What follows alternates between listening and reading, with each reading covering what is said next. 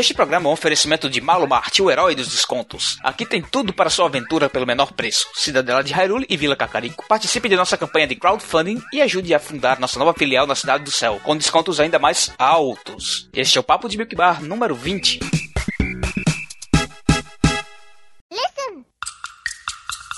Alô,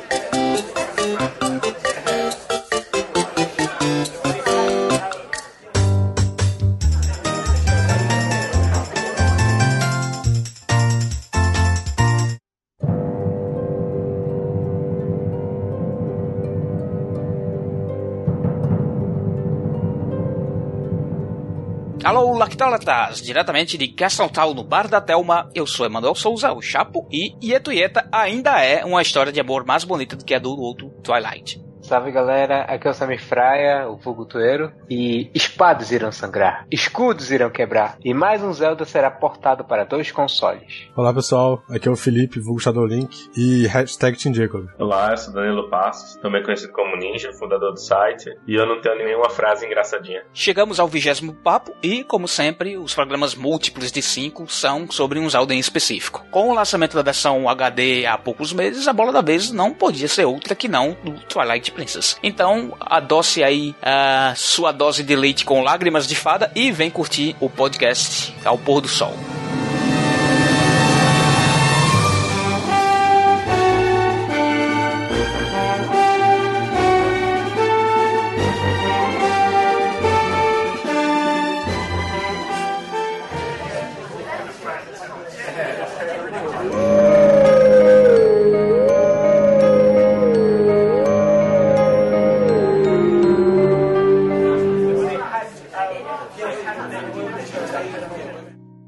Twilight Princess, em português Princesa do Crepúsculo, foi lançado em novembro de 2006, quase 10 anos antes da gravação desse podcast. O jogo foi desenvolvido para GameCube, mas como estava ali mais ou menos, mais ou menos, né, próximo do lançamento do Wii, ele sofreu um adiamento básico aí de, eu acho que um ano, só isso, é, para chegar junto com o console novo, né, e aí ele foi portado para ele com algumas adaptações que a gente vai abordar mais para frente. E com isso, o lançamento para Cube, na verdade, ele ficou quase um mês depois do Wii, né? E, enfim, acho que foi até um pouco sacana com o que tava esperando. Tinha o GameCube já, mas é a vida. É, isso. Isso se refletiu nas vendas, né? A versão de GameCube é super rara hoje em dia, porque quem queria o jogo acabou comprando o Wii. Eu até entendo eles terem lançado depois pro GameCube, porque se fosse o contrário, é, isso, muita gente acabaria não comprando o Wii por causa do, do Zelda em si. É, eles estavam com receio de que o Wii tivesse um declínio de vendas por causa disso, entende?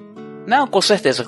No ponto de vista de negócios faz todo sentido, né? Mas, é, é, enfim, é o que a gente está passando agora com o Wii U. Você tem o console, muita gente comprou o console para jogar o Zelda e aí vai ser adiado. Eu não duvido nada que lance primeiro para outra plataforma. E, enfim, na parte do lado dos fãs isso pode frustrar um pouco, mas o importante é que pelo menos eles lancem, né? Mas bem, o, o TP ele rompeu, né, fortemente com o estilo de arte do Zelda 3D anterior, que era o Wind Waker, e isso acho que levou a uma das reações mais positivas assim do público, mais empolgadas, né, de todos os tempos. Eu realmente não lembro de nenhum alvoroço no nível daquele que foi na E3 de 2004. Só que muitas promessas foram feitas né, naquele, naquela época, nem todas foram cumpridas, mas enfim, como a gente estava falando agora, não dá para negar o sucesso de vendas que foi o jogo, né? É, voltando aí um pouquinho do tempo para aquela época, qual foi a reação de vocês com o anúncio? Bom, é, eu, eu não cheguei a, a ver o vídeo quando. porque era 2004, então nossa internet eu creio que a minha internet ainda era meio discada, iniciando, iniciando a banda larga. A minha era totalmente discada. Então, a minha foi totalmente por meio de revistas que eu soube do jogo, era recorte, era escrito. Então, mas eu fiquei muito feliz com, com a notícia, eu achei, porque casou também que eu tava no início da minha adolescência, eu vi que eu também tava querendo ganhar um jogo também mais maduro e tal. Então, eu também fiquei pado pra caramba com, com, a, com o jogo. É, a gente recebeu poucas notícias nesse período, mas sempre que vinha alguma notícia nova, só fazia querer mais e mais o jogo. É, eu lembro muito bem até da primeira vez que eu vi alguma coisa sobre o jogo. Eu tava num curso, é, o curso era, a gente usava o computador, depois da aula eu entrei, tipo, não sei se foi no Orkut, não sei, entrei em algum site que me mostrou as fotos. Eu fiquei, porra, maravilhado na época. Fala que foi o nosso site, bicho. Talvez tenha sido, cara. Porque foi na, mais ou menos em Ah, talvez tenha sido. Era na época mais ou menos que eu participava do fórum ainda. Mas, enfim, eu, eu, na época eu era aquele cara que, quando, quando o Wind Waker foi anunciado, eu não, não, não torci o nariz no primeiro momento. Quando o jogo lançou, eu joguei e me apaixonei, mas ainda assim eu tinha aquela vontade de um Zelda realista. Que aí, porra, quando eu vi aquelas primeiras imagens, eu fiquei tipo, é tudo isso que eu quero. Eu nunca me esqueço, quando eu comecei. Quando o jogo tava prestes a sair, que eu finalmente vi um trailer dele, chamado do Game Trailers, que mostrava o Link na Goron Mines, usando as botas de ferro e tal. Eu, eu explodiu cabeça pra mim. É, na, na época que foi anunciado, né? Eu assisti o streaming uh, ao vivo, né? Já, naquela época a gente já tinha um site e eu fiz a cobertura. Uh, naquela época por texto, né? Então a gente fez, meio que fez um live blog ainda. Numa época que não existia isso, né? Não existia Twitter, nada. A gente fez um live blog uh, falando sobre o jogo e a recepção foi muito boa. O pessoal curtiu muito. O jogo em si parecia o do outro mundo, né? Principalmente depois do que aconteceu com o Wind Waker. Uh, não que o Wind Waker fosse ruim nem nada, mas não era o que a galera queria, digamos assim. Então, naquela época em si, eu lembro que foi algo absurdo a, a reação da galera, pessoal pulando, gritando quando o Miyamoto apareceu. Por sorte, eu, eu consegui ver ao, ao vivo e em streaming, né? O que para mim foi um momento muito marcante, porque nas outras E3 eu ainda não tinha conseguido fazer isso. Cara, você viu um streaming em 2004 por ser, por ser incrível.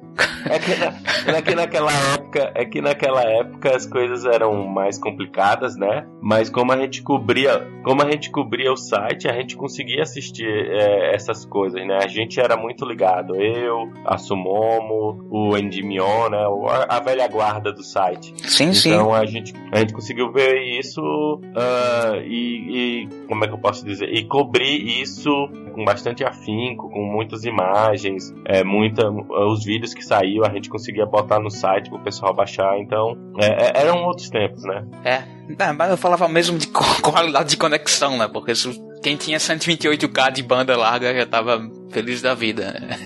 É, é, naquela época a gente já tinha 2004, eu acho que a gente tinha internet e a rádio lá na nossa cidade, lá em Aracaju, né, onde eu morava, e tava começando a ter alguma coisa de, de, de fibra, né, mas ainda era muito pouco. Bom,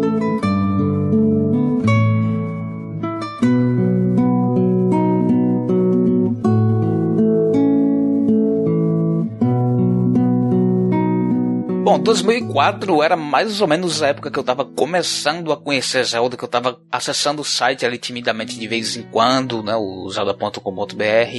Então não, eu não tinha expectativa. Eu acho que quando eu entrei no site pela primeira vez já tinha lá esses vídeos para baixar e tal, já as, as, reportagens, mas eu ainda tava engatinhando, né, com a Link to the Past e tal, e eu tinha mais interesse pelos, naquela época, pelo menos pelos jogos mais coloridos, né, então o Wind Waker sempre para mim foi mais atrativo, é, eu sempre ansiei muito mais por jogar ele do que o TP, então eu tinha, tipo, expectativa zero, então ao contrário de muita gente que ah, botou muito hype na época e acabou depois falando mal quando lançou e tal, não, quando tive minha oportunidade de jogar, que foi uns bons anos depois, eu acho que lá por 2008 só, 2009. Enfim, consegui jogar, curtir o jogo na boa, mas sem, sem altas expectativas com ele. Foi um jogo que, enfim, acabou sendo divertido como outro Zelda, né? normalmente. Eu lembro, inclusive, que quando tava soltando no título Twilight Princess, é, foi a época em que eu tava começando a me, a me engajar pela internet mesmo, em fóruns de discussões e ver o que a galera tava comentando sobre o jogo. Porque antes dele, a experiência com o Zelda era isolada apenas entre eu, meus amigos e de vez em quando o que as revistas diziam sobre o jogo. Quanto a Twilight Princess, eu comecei a ver pelo âmbito da internet, inclusive, quando eu visitei o site zelda.com.br pela primeira vez, já era com aquela skin do Twilight Princess, lembra? No site? Com a skin acinzentada. Com certeza.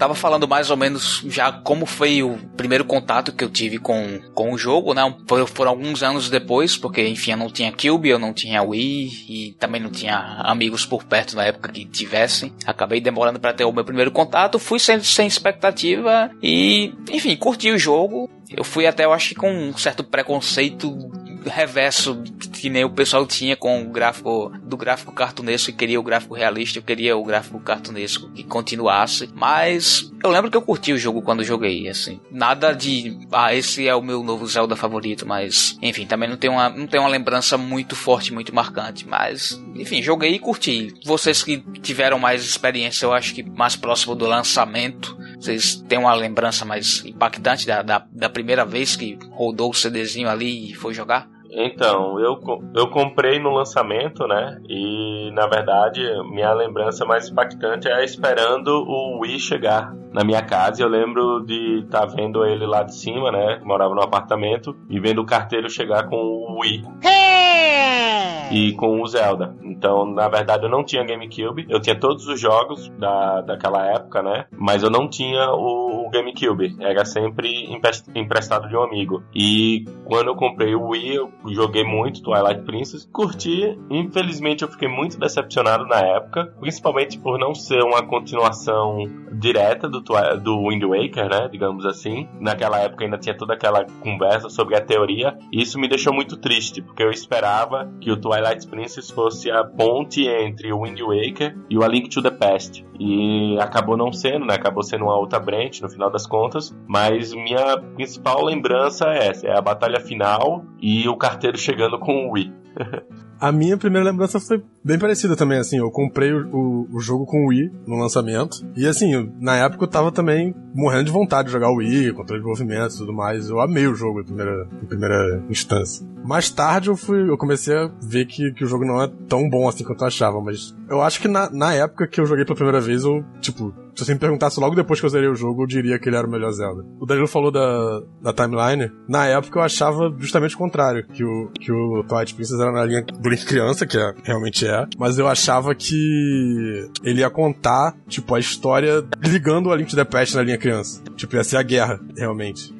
Naquela época eu achava que seria sobre a guerra, uh, tanto que o Wind Waker, né, a parte embaixo do mar, se você olhar uh, o castelo, ele lembra muito o castelo do, do, do A Link to the Past. Principalmente a forma do mar, o rio, o rio como é que o, a curva do rio. Ele lembra muito A Link to the Past. Então eu achava que seria a ponte, né? É, é meio que uma referência até, né? Exato. O, até a música do castelo é igual. Exato, eu achava que ele ia ser uma ponte é, entre o Wind Waker e o, e o A Link to the Past justamente por isso, né? Porque Iruli tinha sido, como é que eu posso dizer, liberada, né? Naquela época ninguém sabia se tinha sido liberada ou não, mas a, o final, como a água descia, parecia que Hyrule ia voltar à sua glória, e a partir daí eles iam reestabelecer o, o reino, né? Pelo menos era isso que eu achava. Época de altas teorias. É, naquela época não tinha a linha do tempo, né? Tinha uma linha aqui, outra ali, mas ninguém, ninguém sabia o exato que seria? Bom, eu lembro claramente quando eu joguei o Tatooine pela primeira vez, porque assim, era mais ou menos em dezembro, foi quando um amigo meu, ele, ele ganhou o Twilight Princess versão do GameCube. E o pai dele, o pai desse meu amigo, convidou eu, minha irmã e, é, e a prima desse meu amigo para a gente ir lá na casa dele para prestigiar o jogo. Ele sabia que a gente curtia muito jo jogos em geral e convidou a gente. Quando eu recebi essa notícia, eu, eu pirei, eu fiquei muito empolgado porque eu, minha hype para esse jogo era enorme. Minha hype por Twilight Princess só chegou a ser superada quando eu tava na época do Brawl, do Smash Bros. Brawl. Só que antes disso era Twilight Princess já na minha cabeça. Eu queria logo consumir o jogo e tal. Eu vi o pessoal falando bem. É me surgiu esse convite, eu não pensei duas vezes. Eu fui lá na casa dele para prestigiar o jogo. E eu lembro que essa foi a primeira vez que eu virei uma noite. Eu, infelizmente, não foi virando jogando o Twilight Princess, porque assim que eu cheguei, tava o irmão desse meu amigo jogando, ele tava lá em Arbiter Grounds. Inclusive, eu lembro dele enfrentando lá o subchefe da área e tudo aquilo era muito impressionante para mim. Aí o pessoal, ele ficou jogando lá por um tempo, aí a gente ficou usando a noite e quando era altas horas da madrugada foi quando eu pude, enfim, jogar o jogo. Eu joguei lá um save novo, eu joguei até mais ou menos terminando a Ordon Village, Mas até hoje eu não esqueço dessa minha primeira virada de noite fazendo altas coisas no computador e com regado de Twilight Princess e pizza. E mas eu só fui ter o jogo mesmo, minha versão do GameCube, porque naquela época eu ainda não tinha o Wii, foi em janeiro do, de 2007. Inclusive, eu, enquanto vocês estavam tipo, falando da origem de vocês, eu achei, eu achei a foto que eu bati quando eu ganhei o jogo. E a data não e a data bate. E foi em janeiro de 2007 que eu bati essa foto. Nossa senhora. Vai pros links aí pra quem tiver curiosidade. Só pra constar, a primeira versão que eu joguei foi a do Cube também, né? Embora longe do lançamento. É, eu lembro que eu joguei, curti muito, né? É, comprei o Wii só pra isso, e naquela época é, eu ainda tava no meu primeiro emprego, né? Ganhava 300 reais por mês, era meu, meu primeiro emprego. E eu lembro que eu me decepcionei tanto com a linha do tempo do Twilight Princess que logo em seguida vendi o Wii e o jogo e meio que bloqueei da, bloqueei da memória. Tanto é que eu tinha até a impressão que o Twilight Princess nem era um, um bom Zelda. Uh, e só agora com o HD que voltou, que eu fui jogando novamente, fui, putz, até que o jogo era legal. É que o, o hype na época época que me fez ficar meio desiludido. Mais o hype com a história do que tudo, né? Mas hoje em dia eu acho um jogo fenomenal. Esse hype é realmente verdade. Eu lembro quando eu jogava, eu, eu falava pra mim, esse é o melhor Zelda que eu já joguei na vida. Esse é o melhor Zelda de todos os tempos. Aí com o tempo, esse sentimento foi se apagando, eu começava a olhar com mais carinho pro próprio The Wind Waker. Aí, recentemente eu tentei rejogar na versão do GameCube mesmo e eu vi que realmente ele é um, é um bom Zelda. Mas a gente vai destrinchar isso logo. É, é engraçado engraçado que eu costumo ter uma reação meio diferente que, com a maioria com hype. Geralmente, quando eu termino de jogar o jogo pela primeira vez, independente do hype, eu sempre acabo gostando dele mais do que quando eu paro meio que pra pensar mais sobre o jogo. Tipo, o hype pra mim vai até terminar o jogo, não vai só até ele lançar. É porque na época era diferente, entendeu? Na época, principalmente pra mim, tinha acabado de terminar o Wind Waker, Teve o streaming que eu vi ao vivo, vi o Miyamoto ao, ao, ao vivo via streaming, né? É claro. Então, para mim, o hype era diferente. Não era algo do tipo que eu li em uma revista e todo mundo falava que era bom. Era algo que parecia palpável. Sim, é verdade, isso é verdade. e uma, uma, curiosidade, vocês falando da versão do GameCube, eu até hoje nunca joguei o, o Twilight Princess sem estar tá invertido. Eu também nunca. Nunca joguei o, o, Twilight Princess do GameCube também. É, não, no Wii U ele também não é invertido, mas eu fui direto pro Hero Mode, então eu acabei jogando invertido. Eu tive que jogar, eu, eu tô fazendo o detonado do site, né, e aí eu tive que jogar normal, no, no mas eu comecei invertido também. Pra mim, até mesmo hoje é estranho jogar é, com ele no modo normal, eu ainda me perco muito. Eu eu lembro que um outro amigo meu comprou a versão do Wii. Aí como eu tava meio sem, sem o que jogar no Wii por um tempo, ele me emprestou essa versão do Touch Princess e eu estranhei pra caramba, assim, tá invertido as coisas, me confundia legal na, no meu sentido de esquerda e direita. Nossa. Eu, pra você ter ideia, eu só adicionei o Twilight Princess de GameCube à minha coleção ano passado, que eu consegui achar uma cópia lacrada. Mas até hoje eu não tenho a versão do Wii. É, eu, tenho, eu tinha uma versão do Wii, é, só que eu dei ela no Zelda Day. Dei ela lacrada, white label. Se quem ganhou ainda estiver ouvindo isso aqui, por favor, me devolva. Eu pago bem. Sonha. Eu, eu, nunca faço questão de, de, colecionar, assim, várias versões do mesmo jogo, não. Pra mim, ter uma versão já basta. Ah, cara. Se eu, se eu for te contar quantas versões eu tenho do primeiro Zelda, você não vai acreditar.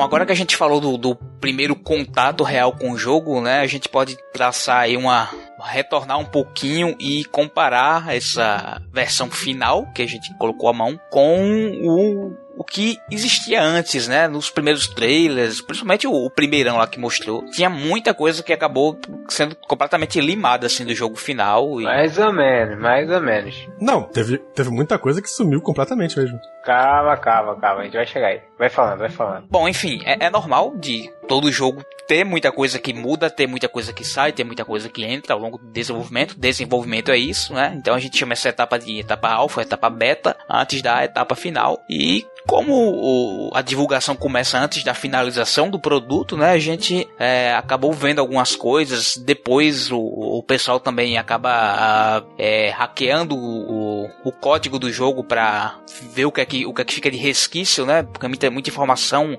ela acaba não sendo uh, apagada do, do arquivo final, então ela fica lá mesmo que não não seja acessada pelo jogo. E aí a gente acaba descobrindo algumas coisas interessantes, algumas coisas bizarras também. E, bom, qual é, qual é a coisa mais a, mais impactante que vocês lembram assim que tinha na, na, na, dos trailers e acabou mudando ou saindo do final? Bom, do primeiro trailer tem duas coisas especialmente que, que eu senti que fizeram meio que falta. Uma foi os Moblins, que aparece Moblin no primeiro trailer apenas e depois desaparecem. Moblin mesmo, assim, eles são até parecidos com as versões do Wind. E no final do trailer tinha aquele. Eu não sei nem se isso era. Se isso foi algum dia parte do jogo ou se eles fizeram só por marketing mesmo. Que tinha aquela parte do Link em frente à cidade e, tipo, um exército de, de Bokoblins meio que indo atacar e, e o Link sozinho pra defender. É que, na verdade, provavelmente o exército não cabia, né? Não, não, não é que não cabia, não, não tinha poder de processamento, né? É, então, a, essa parte eu imagino que tenha sido mais pelo marketing mesmo.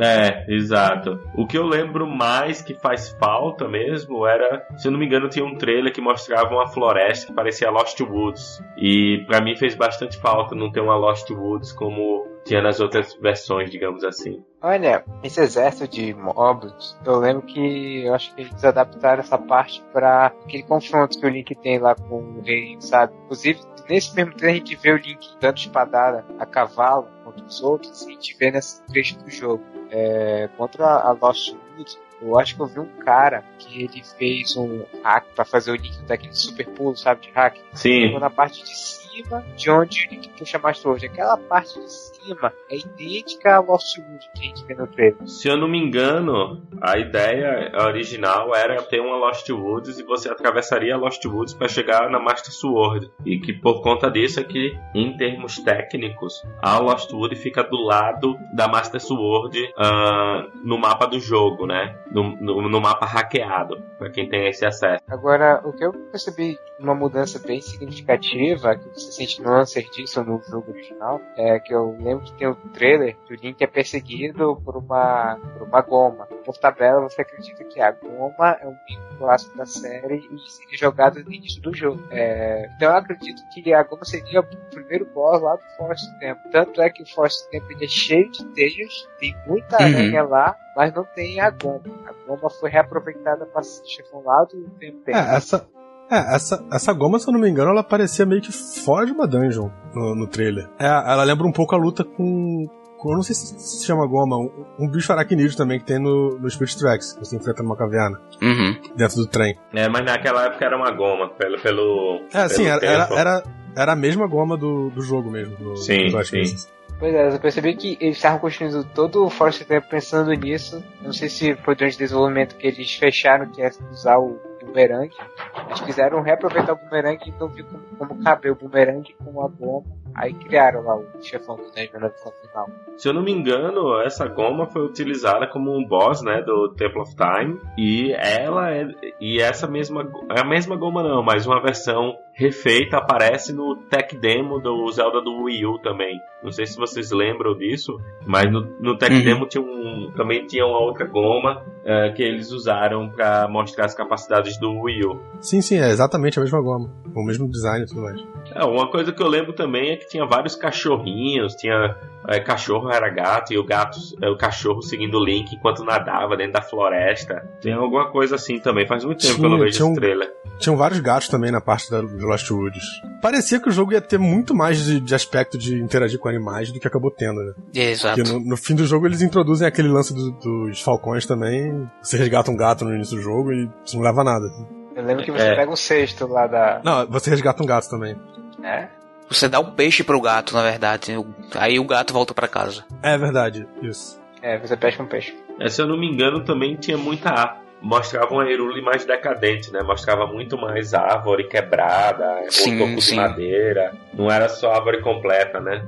A, a floresta em si parecia ser mais é, soturna, assim, mais escura. É, eu lembro que eu vi só um reflexo disso, dessa floresta mais escura, no Forest Temple porque ele usa muita mecânica com a lanterna e dá a impressão que a própria Force Tempo é mais escura. É, essa parte, essa coisa de tá mais decadente, destruída, é engraçado porque eles mostram que, tipo, ao longo do desenvolvimento, a, a ponte de Eldin, ela, é, primeiro era inteirinha, né? Aquela, aquela que aparece lá no, no primeiro trailer, que ele aparece o Link manobrando a espada e tal, e, e encaixando na, na bainha. A, a, ponte de Eldin naquela época ela dava pro castelo de Hyrule, na verdade, depois elas, eles moveram de lugar. Mas aí eles mostram que, tipo, a ponte primeiro era, era intacta, aí depois, numa versão meio termo, ela estava muito destruída e na final ela ficou um pouco mais reconstruída, um pouco menos destruída. É, isso também da, de, Hyrule tá mais em pedaços no, em algumas versões anteriores. Algumas partes do jogo mantiveram isso, né? Porque assim, você encontra perto de, dessa cidade do castelo, por exemplo, umas ruínas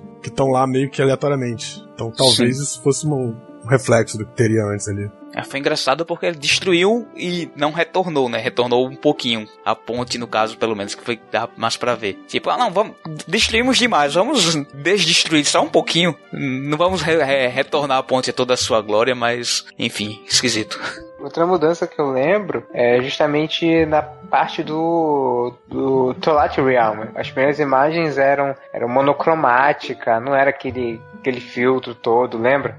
É, era monocromático com a mão da Midna era, era verde com laranja, eu acho, era misturado. Era meio esquisito, eu, eu preferia a versão final. Ah, com certeza. Era muito sem graça, era, era preto e branco mesmo, era simplesmente saturação zero. E tipo, eu não sei se naquela época se chamava Twilight Princess já o jogo, se, tinha se eles tinham a noção do nome que ia dar, porque não, não parece um crepúsculo. Não, o pessoal acho que teorizava que era coisa mais do Dark World mesmo. É, é a gente só foi saber do Twilight mesmo quando. É, não, mas oh, esse daí da, do Twilight Film já é na, nos trechos mais avançados. Porque os primeiros três nem aparecia o lobo. A gente não sabia que o Link era um lobo ainda. Hum. Isso ah, preto eu, e branco eu... foi. durou bastante esse preto e branco. Eu falo mais em ideia de desenvolvimento, né? Não sei se eles. É, em que ponto pensaram no Crepúsculo. Porque certamente naquela época do preto e branco. Então, mas certamente já tinha esse nome. O, o nome eu acho que veio no segundo trailer.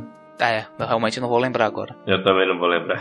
E, enfim, outra coisa que faz falta, que isso parece que eles tiraram meio que de última hora até, porque tem, acho que tem uma imagem no, na capa de, um do, uma das versões do jogo que tem isso ainda, é a barra de magia. Sim. Que esse foi o primeiro Zelda em um bom tempo sem uma barra de magia. Eu lembro até que tinha um, um, Esqueci o nome do bichinho. Aquele gel. Chuchu. É, tem, tem um, um jogo... chuchu verde. Verde, não, sim. É, é, só uma correção, é chuchu, não é chuchu, tá? chuchu. É porque a pronúncia em japonês, é, o chu é, é como se fosse chu. Hum. Então seria chuchu. Bom, é bom que desambígua é do nosso chuchu, né? Ah, pra mim vai ser sempre chuchu, cara. A ideia é essa mesmo, não é pra ser snob, não. É só pra não, pra, pra não ficar confuso. Ah, a gente não vai falar de um vegetal aleatório no podcast, né? Ou vai? Eu, daqui eu não duvido nada. Vai para a sopa do Ieto. Xuxu, beleza. O que, é que a gente tava falando? Então, barra de magia. Sim, barra de magia. Quem puxa o, o fio da meada de novo. Não, mas a, a, barra de magia já não aparecia em, no Ocarina também? Aparecia, né? Não, no Ocarina tinha, no Majora's tinha, no Wind Waker tinha. Eles não iam botar e depois botaram, era alguma coisa assim. É, né? Os últimos jogos que não tinham a barra de magia eram jogos portáteis. Sim, Só sim, vieram sim. a ter lá pra frente. E outra coisa muito curiosa, né, que tinha no, na versão do primeiro trailer, eu acho, foi no segundo, né, também não lembro, mas era tipo um, um golem formado por Gorons. Um negócio meio bizarro, mas, sei lá, monumental e... Não, na verdade, no trailer, no trailer mesmo não era um golem, um golem de Gorons era só um, um gigante. O Golem de Gorons é, eles encontraram nos arquivos do jogo mesmo. Ah, certo, certo. Ele nunca apareceu. Tô lembrando errado. É, mas, mas, mas foi tão icônico quando encontraram que eu acho que hoje em dia a maioria das pessoas tem na cabeça os, um golem de Gorons, né? Mas sim, é só o golem que aparece no trailer. É, o Megazord. O resquício disso no jogo final é basicamente o subchefe do da Gorons Mine, né? Que é aquele Goron grandão que tu fica jogando na lava. É, talvez. Talvez seja o próprio chefe mesmo da, da dungeon que é um Goron possuído, né? É, ele, ele é que é uma, um Goron mais grandão, né? Porque o mini chefe, é, ele é meio que um a mecânica do sumo, né? Você aprende o sumo lá, faz o fanservice basicão com o Link sem camisa e depois luta lá com, com o ancião, não é isso? E aí, tipo, tudo, tudo se preparando para essa batalha dentro da dungeon, né? Mas a mecânica é pra, praticamente a mesma, sendo que você acrescenta o negócio do magnetismo lá. Bom, mas o, o Golem de Gorons, eu não sei como é que aquele ia funcionar. Realmente eu acho que alguém pensou assim, ah, vamos fazer isso, vai ficar, vai ficar da hora. Mas aí, na hora de implantar... Eu acho possível que isso tenha sido meio que uma piada, não sei, tipo, coisa que programadores fazem quando estão com tempo livre no, no, trabalho. E que acabou ficando nos arquivos. Ah, isso é o de menos, cara. Tem, tem um outro gigante também, que, como é, como é que chamam ele, pô? Dave, Billy, eu não sei. Tem, tem até um apelido carinhoso, que é um boneco gigante listrado com óculos. Vocês já ah, viram sim, isso? É. Não, é, mas aquele certamente de debug. é, caraca. Muito engraçado aquele. Muito aleatório. A gente bota a foto aí da, dos links também pra, pra quem quiser ver. É, mas assim, tem coisas assim que são bizarras que acontecem no desenvolvimento e que só perguntando pra alguém que trabalhou lá mesmo pra saber. Tipo, o Karen of Time tinha uma wing no código, porque eles usavam isso pra testar o, a mira. É, e uma coisa também, é, isso aqui já saindo um pouco do Twilight, do Twilight, né? A ponte que foi mencionada, né, que aparecia completa, depois destruída tal. Agora no novo Zelda, né, do NX e do Wii U, essa ponte parece que vai voltar, né, segundo as análises. Então, será interessante ver como é que eles vão unificar a história entre o Twilight e o Zelda do NX, né, se vai ser na mesma timeline ou não. Mas isso aí é para outro Milk Bar. Inclusive, parece ter altas ruínas também, né? Tá, tá seguindo muito o caminho do Twilight esse Zelda novo. Quando a gente chegar no jogo, vai estar tá tudo reconstruído de volta. Ele é o é. Twilight colorido. É, é então, dizem, dizem que a ideia é que seja depois, né? Seria depois do, do Twilight Princess e justamente de ter a MIDI, né? De ter o, o, o a versão HD. A ideia é justamente para que fique mais fácil de fazer a ponte entre os dois jogos, né? O público consiga entender mais facilmente o que é o Twilight Realm e tudo mais. Vamos ver, né? É, Lembrando esperar. que a gente viu lá o recente logo lá com o símbolo do Sheikah, tinha umas linhas bem Twilight, então é bem, é bem plausível até. É, as, as linhas do, do livro são bem parecidas com as linhas do Twilly, né? Se eu puder, eu sugiro antes da E3 a gente fazer um novo Milk Bar só de teorias e quais são as nossas apostas. Mas fica mais pra frente. Esse próprio papo vai estar tá saindo alguns poucos dias, eu acho, antes da E3. Então vai ficar um pouco perdido aqui que a gente vai falar. Com certeza vocês vão ouvir isso aqui e logo mais vamos ter aí um, uma avalanche de informações pra a gente, é, enfim, saber mais informações do jogo novo. Então vamos voltar pro Twilight, que é o melhor que a gente faz no momento.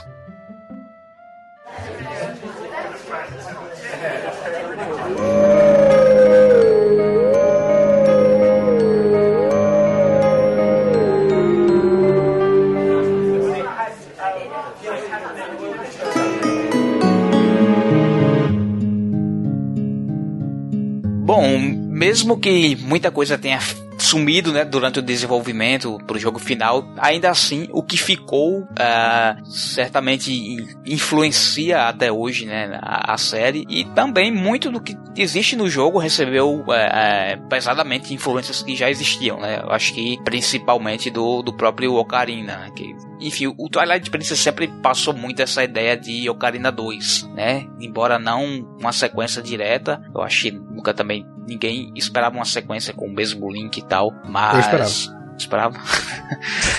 mas enfim, é, é, é, espiritualmente, digamos assim, o jogo ele pende muito para esse lado, né? Então, que elementos a gente pode depreender disso aí? É, o, o, que é que, o que é que tinha de, de firmado em Zelda que o, o TP aproveita muito e o que é que ele inventou de novo que pra frente parece tá virando uma coisa mais consolidada? o que ele aproveita, dá pra pegar muita coisa realmente do Ocarina of Time que ele aproveita. Ele, tipo, até certas ideias, assim, ele meio que continua realmente o Ocarina of Time. Por exemplo, no Ocarina of Time a gente nunca chega a descongelar os Horas da Man. A gente chega nos Horas da Man do, do Twilight Princess, ele tá congelado. Por, algum, por um motivo completamente diferente, mas meio que ele dá continuidade. Você finalmente descongela os Horas da Man. Né, aquilo ali foi fanservice total. Sim, é, é, uma, é meio que uma referência que eles fizeram pra, não sei, meio que fechar esse... Não, concordo. Até mesmo o Goron brigar com você você é, é como se fosse um fanservice também. Apesar de ser uma briga mais ou menos, né? é, fanservice mesmo é Link sem camisa, né? As fangirls piram. Ah, porque Link lobisomem tem que ficar sem camisa, cara. É, são as regras do, do Twilight. Eu só, eu só queria deixar claro que eu não concordo que o Link sem camisa é um fanservice, tá? Vocês estão aí falando, mas eu não concordo. ok. É, eu lembro que uma coisa que ficou muito puxada, mas é a coisa puxada de todos os Zelda 3D, que era a mecânica básica de jogar um Zelda. Principalmente se você jogar a versão do GameCube, na versão do Wii. Que é esquema dos controles, o A faz o botão de ação, o B fica a espada, o XY é onde você equipa os comandos, e o Z, que na época do The Wind Waker era usado também como item, nesse, na versão do Twilight Princess foi sacrificado para ser o botão da Midna. Lembrando do The Wind Waker, eu me lembro que o motográfico do Twilight Princess é o mesmo motográfico do Wind Waker, não é? Sim, é. É. É, inclusive o Twilight Princess, quando começaram a falar de um segundo Zelda de GameCube, eles se referiam a ele como Wind Waker 2. Dava a entender que ia ser uma continuação mesmo, e que eles mudaram de ideia porque, bem, o pessoal queria um Zelda realista. Ou seja, eu não tô tão louco na minha expectativa naquela Não, época. não, com certeza não. Não, eu lembro que eu vi a notícia assim, Nintendo hoje que tinha assim umas screenshots que tinha os títulos futuros, ela tava lá, meio que placeholder. O título é The Wind Waker número 2. O que, o que mais ó, veio do Ocarina que ficou muito marcado no, no Twilight? É, montaria, né? A, A Épora, foi a segunda aparição da Épora como. a terceira, né? Porque ela já tinha no Majora, mas meio que não conta, né? Vai. Ah, ah, tá, a segunda Épora que apareceu na série. Porque os dois primeiros jogos eram a mesma época. Sim, É. sim. E eu acho que eles, não sei se tinha plano pra isso no Ocarina ou não, não dava, mas enfim, foi uma evolução natural de qualquer forma. O combate montado, né? O Ah. Onuma falava que ele queria Ele colocar isso no queria Ocarina, mas o não conseguiu. Mas não conseguiu. ah. Inclusive, por que a gente já tá falando da Epona, eu, quando tava rejogando, eu percebi o quão eles se dedicaram pra, pra, pra montagem de, com, a, com a Epona. Você virando pros lados com ela, a movimentação que o Link faz, todos os. A movimentação da Epona que você faz de fazer ela girar em 180, que o Link empina a égua. Eles se dedicaram muito com ela, com, a, com, a, com o sistema de montaria. Enfim, eles, eu acho que eles botaram tanto esmero nessa parte que os primeiros rumores, né, era tipo, Hyrule vai ser tão grande que você vai precisar de 45 minutos a cavalo de uma ponta a outra. Na verdade, isso acho que foi falado em entrevistas, não foi rumor, não. Eles só não falaram a cavalo. Eles falaram, tipo, vai demorar tanto tempo pra, pra ir de um canto ao outro. Bom, eu, eu lembro exatamente do título do tópico que tinha no fórum, ah, é 45 minutos a cavalo. Então essa parte era rumor, né? Talvez não. É, é, é aquele lance de, de telefone sem fio, né? É exato. É outra coisa que ficou também marcante foi a volta das túnicas, né? A azul e a vermelha e a mais estilizadas, digamos assim, né? É uma armadura, Zora. Isso aí também é legal. Sim, ficou muito legal. É, isso, eu sinto que eles fizeram isso como um incentivo pra você ficar usando a, a túnica verde. Sim. Porque no, Total. no Ocarina of Time eu acho que pouquíssima gente usa a túnica verde no final do jogo. Você meio que pega outra túnica e você escolhe uma cor favorita. E quase ninguém tem É. verde como cor favorita. Isso é verdade. Eu normalmente boto o vermelho, que fica mais estiloso. Vermelho com o Mirror Shield, então. É. É, também foi, eu acho que foi um dos primeiros Zeldas, né? Tirando o Major, depois do Majoras, foi um dos grandes Zeldas com a área toda de neve, né? É, o Majoras tinha, mas eu acho que no Twilight Princess eles cria- realmente foram um passo a mais criaram é, toda aquela parte de slide, né? De, de escorregar pelo gelo, toda uma dungeonzinha. Ah, tinha no Majoras, mas eu acho que no, no Twilight Princess ficou melhor ainda. Assim, eu acho que no Major você podia explorar mais a área com neve, mesmo que seja temporário. E no. Ah, não, mas só que antes do slide você tem todo o caminho pra subir até o pico da montanha, né? Isso, fazer a dungeon. Isso. Tinha que pular lá no gelo do, do lago congelado. É, tinha muita coisa. É, foi a segunda vez que aparece neve, né? Mas eu acho assim, pra mim foi a primeira vez que foi feito de uma forma legal. Porque o do Majoras não é tão legal assim. É, é uma área que é, é meio artificial, digamos assim. É- Ela é muito grande, mas, tipo, ela é meio que uma linha reta. Porque você. Sim. É, é, é uma nevasca, então você não vê pra onde tá indo e você tem que ir seguindo o, o faro, né? O rastro lá É. do, do peixe. Na verdade, na verdade é o deserto do Ocarina no Twilight Princess, né? No É. deserto a gente seguia por uma, uma área, tinha que ser em linha reta. No Twilight eles mudaram, fizeram como neve, né? Nevasca. É, de certo modo. Embora você não se, tipo, não se perca e volta pro começo, né? Você tem que se achar de volta. É, a pé mesmo. Mas é uma boa comparação, sim. É, eu- na verdade eu sempre achei que se você saísse muito do rastro, você voltava pro começo. Porque assim, não, não tem muito propósito. Nunca aconteceu comigo, mas não tem muito propósito você ter que seguir o rastro. Porque no final das contas só tem um caminho mesmo. É, exatamente. É, é você seguir o rastro é basicamente é você ser levado pelo caminho mais curto e perder os, os pulls e os pedaços de coração que tem um pouco, pouquinho desviados do caminho. Então, se você não, não ativar o seu senso de exploração, você acaba deixando passar itens, né, que eles colocaram ali. Mas a exploração realmente nunca vai muito a fundo, não. Depois eu comento essa questão de exploração que eu acho que eu já até falei isso no podcast, mas depois eu falo. É, eu acho também, eu acho que foi um dos. Seguindo o Ocarina, né? É um dos Zeldas que você não visita o castelo. Quer dizer, você até visita, mas não visita, digamos assim. Não, é, pelo menos é melhor que o Ocarina, pra mim já o Ocarina. Eu ficar chateado que a gente não podia mais ver a Zelda. Bom, tec tecnicamente você visita o castelo bem no início do Twilight. Porque... É, então, só uma vez. É só uma vez e pronto. Ah, sim. Tá, mas, mas no, o final, o final é o castelo. O final é uma né? inteira. É. Uma desde inteira. Você anda por todo até a sala do trono. No fim das contas, ele, eu acho que tirando o Link to the Past e, e o Miniscap, talvez, ele é o que tem um, uma maior visitação assim no castelo, de todas as áreas você acessar. Não sei se eu tô é, esclerosado, alguma coisa assim, mas eu não me lembro de você ir na sala do trono e ter aquelas. Uh, o trono da Zelda junto com as três deusas que aparecem na cutscene. Pô, claro que tem onde o Ganondorf tá sentado, cara. É onde você enfrenta o Ganondorf, cara. A primeira duas fases da luta são ali. Ah, eu só lembro da parte do Hyrule Field, eu não me lembro da parte dentro do castelo. Não, o início é no castelo. A gente enfrenta a Puppet Zelda e depois a gente enfrenta o, o Ganon. Pô, oh, tá dando spoiler, bicho. Eu tenho que jogar o HD pra lembrar essas coisas. Inclusive, quando você encontra no final do jogo o corpo da Zelda, ela tá exatamente nessa estátua que você falou das três deusas. É? Eu não, ela tá no meio da Triforce e as três deusas estão com as cabeças cortadas, que o Ganon... Tá bom, obrigado. Você acabou de estragar um jogo de 10 anos pra mim. Muito obrigado. Um jogo que eu não lembro nada. E no Ocarina of Time o Shake é a Zelda. ai, ai.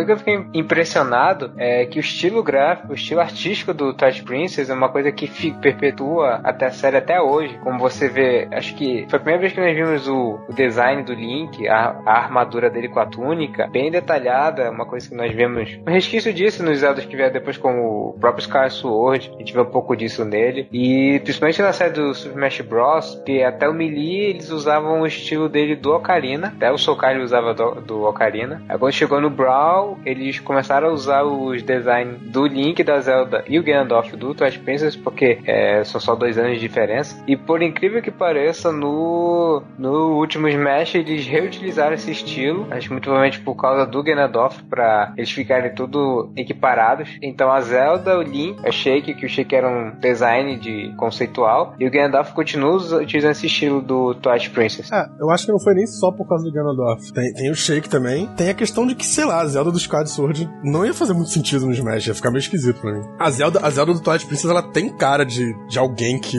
Tipo, um personagem forte, de guerreiro, é. Tem, é, tem. A, a roupa dela tem parte de armadura. É, tipo, é, é ela é a princesa, né? Do, do Skyward. Não, não, ela não é uma princesa, ela não tem roupa de princesa. Então, no contexto série, que tem que estar representado no Smash, realmente ela de Skyward acaba, acabaria um pouco deslocada. Mas no, no Skyward não tem monarquia, né? Também. Exatamente, exatamente. Não, não é Princesa Zelda, né? Talvez se o Smash 4 tivesse saído depois do Hyrule Warriors, eles tivessem usado os designs do Hyrule Warriors. Seriam os mais recentes, assim. É, possivelmente. Ah, tá certo que a Zelda é bem diferente do Twilight Princess, mas o Link em si, fora o cachecol, ele também pega um pouco, um pouco do Twilight Princess. É, o, o lance da, da, túnica com a cota de malha meio que virou padrão da série, né? Todo, todo Link um pouquinho mais, mais detalhado tem esse elemento agora. Eu lembro que quando eu via as artes, eu via as artes conceituais, eu ficava impressionado que o Link tinha uma proteção no, no braço esquerdo dele, porque é justamente a mão do punho da espada. Eram, eram esses detalhes que eu curtia muito. Eu acho que foi o primeiro Zelda que eles foram estudar é, como é que eram as armaduras medievais e tudo mais para poder fazer, né? Que tem a cota de malha embaixo da túnica, tem essa parte de couro protegendo. Acho que foi um dos primeiros. A parte de couro eu sempre imaginei que era mais por causa do Falcão, porque é esse braço que ele usa pra, pra meio que segurar o Falcão. Tanto que o, o, o Sword não tem mais esse elemento na, na, na roupa, né? Eu acho que ele tinha nos dois braços, não tinha não? Mas não, era só no esquerdo. Quer dizer, era só no, era só no braço que não era da espada. É, né?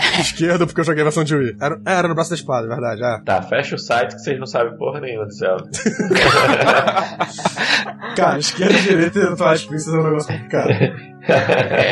Bom, mas, é, é, enfim, é, é herança do, do nível de detalhamento que a gente não tinha antes, né? Porque é, o, o Ocarina certamente não tinha polígono suficiente para detalhar demais. Eu acho que até a textura ia ficar meio, meio feio se eles tentassem. O Wind Waker tem uma, uma proposta mais simplista, mais reducionista. É, não ficaria bom também, teria, tinha que ser simplesinho mesmo. E Twilight, não, eles tinham que, tinham que botar detalhe, porque a, nesse caso a ausência de detalhe ia ficar esquisito. Então, além da cota de malha, além do, do da proteção, ele tem as, umas bolsinhas, tipo, na, na cintura. É, e o Ocarina of Time não tinha nem polígono suficiente para os detalhes que eles de fato colocaram no artwork. Até a versão do 3DS ele não tinha o, o cinturão, não sei se é cinturão. O, a faixa de couro que ele usa é, pra segurar o. Sei, que atravessa o peito dele, né? O que. Ah. A alça da, da bainha. E assim, a gente tava falando de coisas que o Twilight Princess pegou de outros jogos da série. Ele não pegou. Ele pegou muito do Ocarina of Time, mas ele pegou elementos de outros jogos também, anteriores. Tem muitos elementos do, do Link to the Past, na verdade, no jogo. É. Todo, todo o lance da, da espada tá na floresta e tal, é meio que. É meio que uma ligação do Ocarina of Time com, com a Link to the Past. Que tipo, ela tá no, nas ruínas do templo, mas é no meio da floresta. É, até ele inventar essa terceira branch, né? Na timeline, a ideia é que o A Link to the Past viesse depois do Twilight Princess, né? Por conta de vários elementos parecidos, desde a música até o posicionamento de, do, da espada e tudo mais. Sim. É, tinha muita discussão na época, né? Porque era um negócio que meio que ia e voltava. Porque originalmente era pra ser depois do Ocarina of Time, e depois rolou a divisão, blá blá blá. É, eles inventaram isso, né? Mas a ideia seria aquela original que a gente já falou lá no começo e que eu não consigo deixar pra lá. é, sabe uma coisa muito legal que ele reaproveitou de um, um, Zelda meio. Uma função bem esquecida de um Zelda pouco lembrado. ah, você juntar. O quê? Não, eu ia tentar adivinhar. Quer adivinhar, adivinha, adivinha. É, comprar coisa na loja e sair, e sair sem pagar. Não, não, nem sabia ah. que faz isso no, no, no, no, no papagaio. Ah, o papagaio, papagaio, sim, verdade, verdade. Quando eu tava jogando HD eu fiquei triste, porque eu tava jogando Hero Mode, né? Não tinha drops de coração. Eu precisava de uma poção e eu quase não tinha hooks. Eu paguei menos do que devia na poção, eu fiquei triste. Papagaio é muito mole, né? Porque se fosse um cuco na loja, duvido o Link fazer isso. Não, mas o, o, que eu ia falar é, tipo, você juntar a bomba com flecha, que é uma coisa muito legal de se fazer. Aí, coisa do, do Link Awakening, já foram, as duas Exatamente, exatamente, por isso que eu tava dizendo, é um Zelda, é uma função pouco lembrada, uma função esquecida de um Zelda pouco lembrado, né, no dia a dia, assim, das pessoas. E no, no Link's Awakening era mais escondido isso, né, eu achei ela, não lembro de ter explícito em algum lugar que você podia não, fazer você isso. Você tinha que botar a bomba e atirar, não era nenhuma dica, eu acho. Eu acho que eles, se bobeasse, não era nem intencional, se bobearam um glitch que acabou virando... Não, eu, eu não acabou sei ficando se maneiro pass... e eles deixaram. É, eu não sei se os passarinhos falavam na, na tenda, tem uma casa que ele dá um monte de coisa básica, eu acho que eles falavam sobre isso, mas honestamente eu não lembro. Mas certamente não era na, na tipo, no caminho principal do jogo. É, o arco era opcional no jogo, né? É, não tinha nenhum, não tinha nenhum puzzle que dependia disso. É, o arco você, ele, você compra ele na loja, você não precisa comprar ele pra zerar o jogo. Verdade. Bom, é, eles foram até além, né? Porque além de implantarem isso, eles implantaram tipos diferentes de bomba, e isso é uma coisa que. É, existia a, aquela bomba mais potente do, do A Link to the Past, mas vai, era um caso específico, né? Eu nunca teve essa diferenciação de bombas, uma coisa que eu achei muito legal e acho uma pena que não tenha retornado depois. Né? No Skyward a gente teve bomba normal, é, só com a diferença de, de, mecânica mesmo, de poder rolar a bomba e tal. Nos outros. Foi algo que foi meio mal aproveitado, né? Que eu... Beleza, a gente tem três tipos de bomba. Uma delas você usa numa dungeon praticamente só. E o terceiro tipo. O outro é na água. É, a da água. E, a, e o terceiro tipo eu nunca usei. Eu realmente nunca usei, eu não sei como ela funciona. Eu acho que é tipo um bombuchu, mas eu não sei como ela funciona. É, eu ia, eu ia até lembrar do bombuchu agora. Eu ia até lembrar do bombuchu agora, que é, é a única variação de bomba que a gente tinha, mas nunca é bem usado nos jogos. Tipo, sempre fica muito sobrando, né? É, mas eu acho que o Twilight Princess é craque nisso, né? Porque você tem aquele. O spin também, que não é bem usado. Você tem a bomba que não é bem usada. Não, com certeza. A gente pode discutir isso, isso mais, mais pra frente, mas é, de qualquer forma, o Bombshoe ao longo da série, poucas vezes, poucos jogos.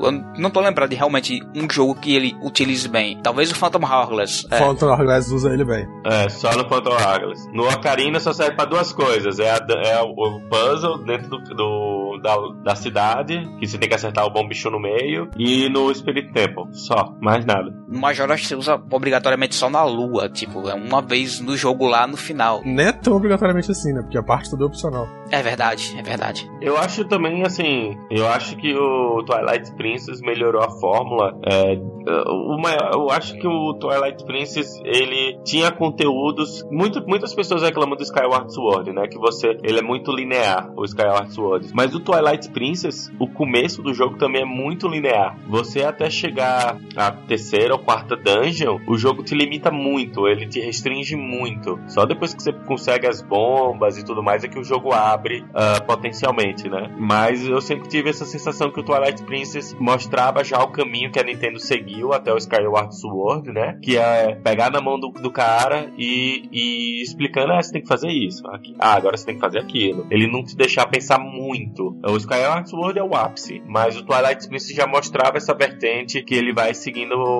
é, vai seguir nos próximos anos, né? Olha, eu, eu diria que isso começou no Wind Waker. Muito forte. No Wind Waker começa forte, mas mesmo assim, é, você pode ir para qualquer ilha. Tudo bem que demorava bastante. Depende. É, você só pode a partir do momento que você pegou a terceira pérola. Só depois de pegar a terceira pérola. É, exato. Então, assim, já mostra o caminho que eles estavam seguindo de pegar na mão da, da pessoa e não deixar você jogar muito. E aí, o Wind Waker é assim, mas depois o Wind Waker dá uma, uma volta de 180 graus. Ele te deixa solto, uh, não te leva nos lugares e tem cada pedaço de coração que você não tem a mínima ideia de como é que chegou naquilo. Então, o Wind Waker é, é 8 e 80 ao mesmo tempo, sabe? Mas o Twilight Princess não. Eu acho que eu não me lembro de ter tido nenhum problema no Twilight Princess em termos de, de dificuldade, de jogabilidade. Olha, eu acho que no The Wind Waker, rapidão, é, no The Wind Waker ele, é, ele abre o jogo no momento certo, porque é justamente quando tu faz tua primeira dungeon, então tu já deve ter aprendido bem as mecânicas do Link, tu aprende a controlar o vento, já tem o teu barco, a vela, então já tendo o básico, você pode pôr onde você quiser a partir daí. Agora, um último legado que eu queria falar antes de a gente ir pro próximo bloco é justamente as mecânicas de combate do Link. Uma coisa que eu acho que veio do é, Dungeon Wake, que era o, aqueles ataques parry, que o Link é, girava em volta do inimigo e atacava, ou atacava por cima. Isso acabou se tornando uma mecânica é, não de parry, mas, mas sim uma mecânica de luta do Link. E você aprendia com as habilidades, ele mesmo fazia. E isso evoluiu para todas aquelas mecânicas de golpe que a gente vê e de vez em quando a gente assiste nos celas posteriores, como o próprio Skyward Sword. É, na verdade, eu não sei se a gente pode acreditar isso ao Twilight, porque é, Miniscap saiu em 2004 e ele tinha essa mecânica. Então eu não sei se eles aproveitaram ou se foi concomitante ali, né? Na verdade, só pode falar de novo. o que eu quis dizer é que ele puxou, o que eu quis dizer é que ele puxou do Dungeon Waker e aprimorou isso junto com o Não, com certeza. E daí é, todo o jogo da série tem essas, essas mecânicas de combate. É, é, é eu, inclusive eu realmente, eu realmente gosto desse negócio de você aprender a, a, técnica, mesmo que seja uma coisa boba assim. Ah, vou lhe ensinar a minha técnica milenar aqui, aperte A para sacar a espada. Nossa, obrigado herói do tempo. Mas é, é legal assim, em termos de, sei de lore, se eu posso falar essa palavra, mas Sim, de passagem, de passagem do, do manto, digamos é, assim, pra um novo herói. Isso, do crescimento do personagem. É, eu acho que o maior problema do Twilight Princess é que ele não te deixa ser feliz por muito tempo no começo. Você tá aqui tranquilo, tranquilo, aí já vai pro Twilight. Aí você sai do Twilight, quando você finalmente tá começando a gostar de ser lobo, sai do Twilight. Beleza. Pô, eu não, eu não comecei a gostar de ser lobo, não. tá bom, tá bom. Você entender. Mas assim, aí depois você pega a Epona finalmente, e logo em seguida já cai no Twilight de novo. Do tipo, quando começa a tocar aquela música do Twilight do, do Hyrule Field, é toda épica tal, você começa a andar, pô, acabou. Já tô no Twilight de novo. Putz grila. E demora muito mais tempo de novo para pegar ela. Isso é algo que eu, que eu falei no chat quando eu tava jogando o HD. O, o jogo, ele meio que ele usa as sessões de lobo pra te, te dar um tour da área. É meio bizarro isso. É, ele quebra o ritmo demais. É, ele chega, tipo, você chegou numa área nova. Então você precisa descobrir como é que essa área funciona. Então vira lobo e você vai ter que seguir essa, essa trilha de migalhas que a gente fez aqui para você explorar a área toda. para depois Sim. você ter a liberdade de explorar ela como humano e ver os NPCs, ver as coisas que realmente tem pra fazer nessa área. É, se você não tivesse a Midna é, e a história do Twilight, toda essa parte inicial poderia jogar fora que não ia fazer diferença nenhuma na história. Nenhuma. É simplesmente para você curtir, é simplesmente para você entrar no clima do Twilight, que o Twilight tá, tá dominando Hyrule. Mas se você tirar isso, não ia fazer diferença diferença nenhuma. Sim, a história do jogo todo é meio que a história do da Midna, né? O Link tá meio que de, de, penetra na história. Não, é, eu acho assim, esse começo do jogo foi um pouco mal pensado, né? Como é que na primeira dungeon você pega o, o boomerang e logo em seguida você pega o arco e flecha? Você nunca mais vai usar o boomerang, bicho. Dificilmente você vai usar. Boomerang então, não, essa... o, o, você tá falando do slingshot. Não, o boomerang você usa. Você não usa o slingshot que você pega na primeira cidade, depois nunca mais. Também, também. Então, é porque assim, você pega, você pega logo as, as três principais armas do jogo e depois você não, não usa ela tanto, entendeu? Uma meio que sobrepõe a outra. É, o boomerang você acaba usando por causa do vento, mas o, o slingshot que é o pior mesmo, porque o slingshot você. É inegável que o Denjuri tem um problema sério de utilidade de equipamentos. Sim, é, é o pior Zelda nesse aspecto. Pouca utilidade para os equipamentos. É, o, o, que a gente tem que ficar feliz é que, pelo visto, eles aprenderam, né? E o A Link Between Worlds é, mostra que a série voltou aos eixos. No sentido que a história é bacana e simples, os itens são simples e são utilizados bastante. A principal funcionalidade, é, que é virar pintura, não é tão utilizada assim, mas é bastante utilizada, digamos. Não, não ficou claro o que eu tô querendo dizer, mas você acaba utilizando ela, tendo que utilizar ela, e, e é um mundo aberto. Você faz a, o que quiser na ordem que quiser. Então, é, esse movimento que começou no Wind Waker, como a gente já conversou, e que o seu ápice é o Skyward Sword, o A Link Between Worlds mostra que tá sendo um bom futuro, né? Mostra, tomara que o NX seja que nem o A Link Between Worlds, né?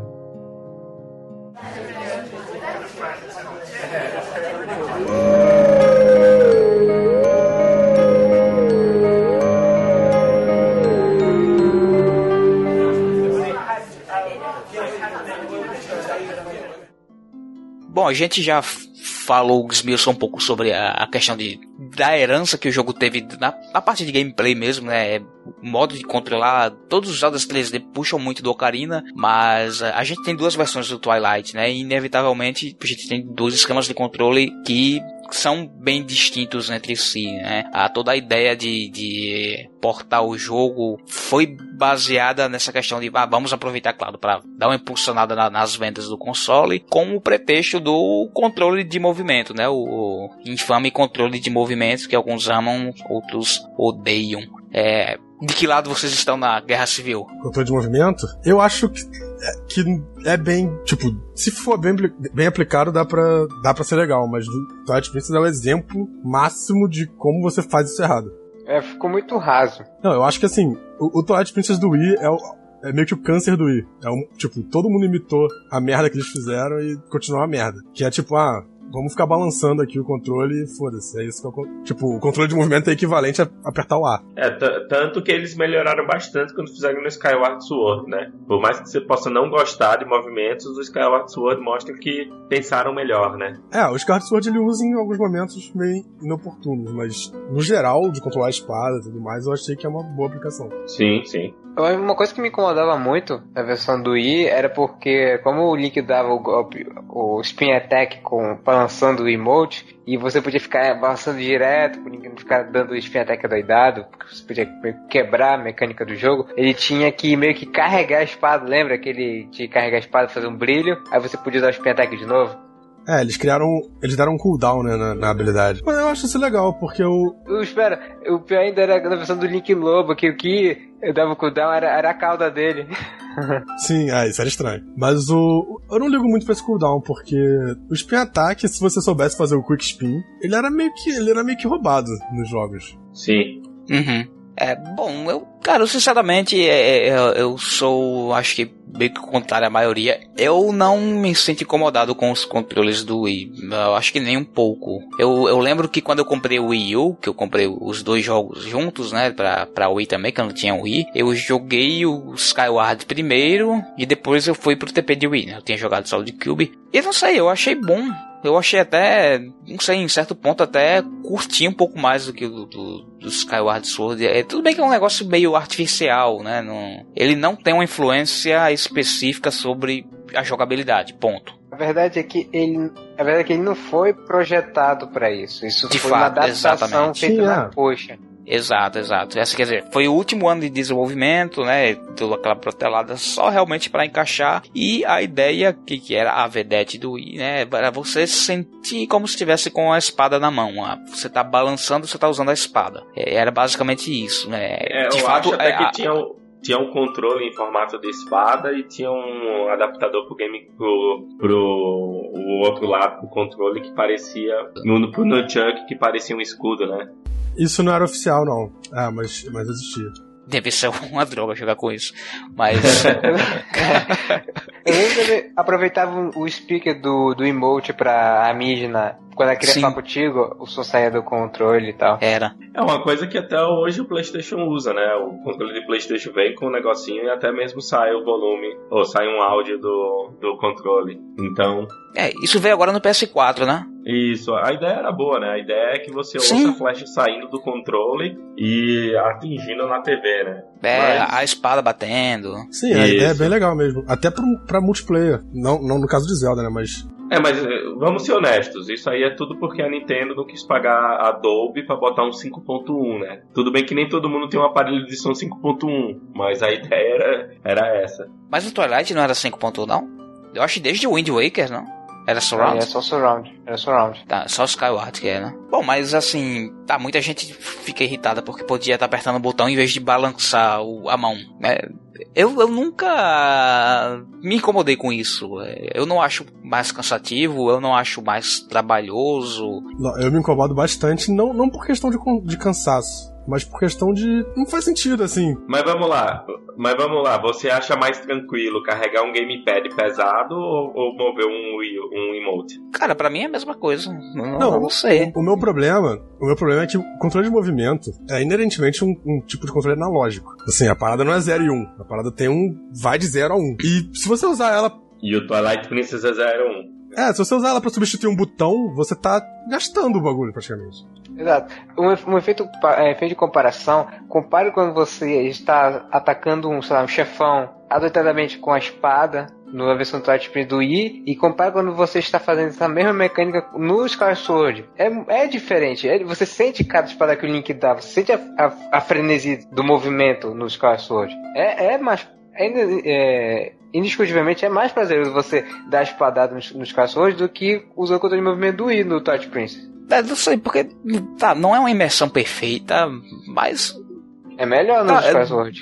Não, não, não, não tô pondo isso em questão, mas é, é, é comparar o botão com balançar a espada no, no, no Twilight das duas versões. Ele não, não faz aquela simulação um para um, né? Que nem no Wii, mas você tem uma, uma pequena imersão. É, é para você sentir que tá usando a espada. Cara, eu não sinto imersão, sinceramente, porque isso, me, isso meio que me distrai, porque apertar um botão é uma, uma coisa tão simples que você. É, sacudir sua mão também. Você não pensa, você, eu tô apertando um botão. Sei lá, sacudir a mão também. Vamos ser honestos, né? Com Twilight Princess HD, a Nintendo meio que assume a cagada que fez. Tanto é que nem tem controle é, de movimento, né? Na versão do, do Wii U. E por mais que eles digam que é limitação tecnológica ou qualquer outro motivo, é porque eles não, tão, não, não ficaram felizes com o resultado final. É tão simples quanto isso. É, eu, eu dou o braço a torcer, vai. Mas, enfim, de minha experiência, eu, eu acho, não acho ruim e, tipo, é, eu não sei se vocês já viram, provavelmente sim, conhecem alguém que tipo jogava jogo de corrida lá no Super Nintendo e ficava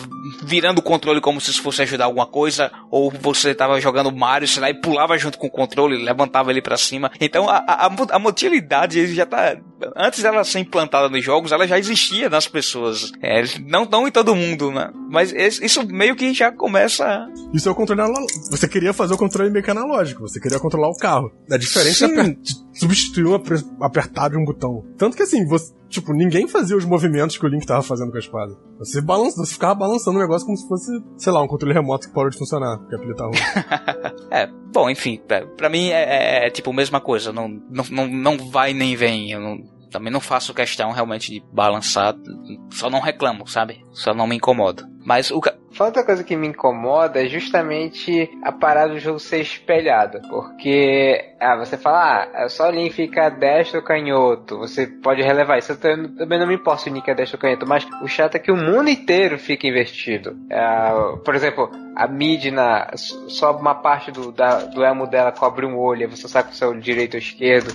É, todo mundo vira canhoto de repente, entende? Essa parada de jogos espelhados ficou cagado também. Ah, o problema é só o sol, basicamente, né? Eu não sei se isso é alterado, mas. É, tem o sol também, cara. O sol nascendo no oeste.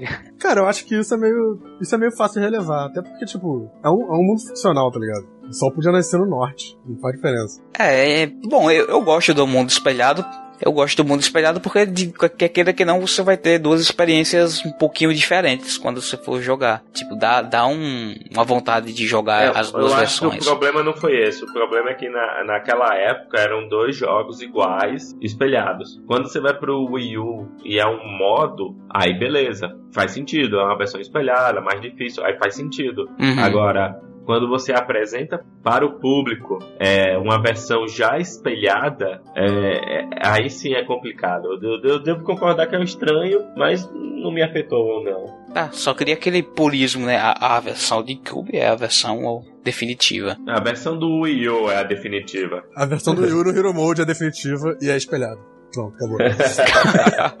Mas na época tinha muito isso, né? As pessoas subjugavam muito o Wii e, e, falavam que o GameCube era melhor. Tanto por gostarem mais do controle mesmo de botões e tal. Tá, o que, é que tinha mais de diferente? A, a, pesca, a pesca eu acho que, pelo menos nesse quesito, vocês devem concordar que no, no Wii fica um pouco melhor. Fica, isso fica. Realmente é um pouquinho melhor. Certo? A pesca no Cube, sim, o, o, o Bob Fishing no, no, no, no GameCube é, é, muito sem graça. No, Não, até a versão Cara, do Wii U é sem graça. A pesca eu Exatamente. tenho a impressão. Eu tenho a impressão que a pesca foi adicionada no jogo por causa do Wii. Assim como o Rogo. Aquele minigame, Rogo, ah. Ah, aquilo é Agora, uma coisa que ficou muito melhor no, e que meio que virou um padrão da série quando, quando, quando existe essa possibilidade é o giroscópio. Não, não o controle da espada, mas o controle do arco, da mira. Isso fica muito bom no Wii. Muito melhor do que no GameCube. Eu tanto acho que, no... na versão do Wii U também ficou bacana, né? Sim, né? Na versão do Wii U, tanto no Wind Waker quanto no Twilight Princess, dá pra você mirar com o giroscópio. Sim, facilita bastante. No Ocarina of Time e no Majora's Mask também, todos os remakes. Até o, o, o do, do 3DS também você pode fazer isso. Apesar de não ficar tão legal porque você tem que mexer o videogame, né? Mas. Sim. Não, eu acho que fica legal, até no 3DS. É, eu já não concordo muito no 3DS, mas no Wii U ficou muito bacana. O 3DS é complicado por causa. Pra quem usa 3D é uma droga. Assim, você tem que, às vezes, tem que desativar o 3D pra não ficar vendo tudo cruzado. É que o novo 3DS resolve esse problema, né? Com o track é. dos olhos. É, porque eu não uso 3D, na verdade. Não, eu também não uso. Mas assim, a primeira vez que eu descobri isso do, do, do giroscópio no Ocarina of Time foi engraçado. Porque eu tava fazendo aquele minigame do Deku, da, da Deku Nuts. Deku Nuts não, da, da, da munição do, do Slingshot. Uhum. Que normalmente o quê? Você mira no meio e atira, sai atirando. Porque você tem que acertar três vezes, acho que no, no centro. A mira já tá no lugar, você sai atirando. E aí eu, tipo, sem perceber, eu não sabia que tinha giroscópio. E eu respirando, eu mexi um pouco o controle, né? E a mira saiu do lugar. Ah. pô, que legal, eles colocaram, tipo, uma animação do Link respirando pra disputar esse minigame. aí um amigo meu, não, cara, é o giroscópio. Ah, jogo tem giroscópio. É. Depois disso, eu passei a só usar o giroscópio. Uma coisa legal de jogar com 3D é porque eu me peguei de vez em quando, tipo, você vai usar o arco, é, um arqueiro normal, ele costuma fechar um olho, né, pra mirar, e tipo, quando você tá com o 3D ligado, para poder mirar direitinho balançando, você fecha um olho, que aí não, não cruza as imagens. Aí você se sente realmente usando um arco. Só que não, mas. Eu acho enfim. que você foi longe, mas tudo bem.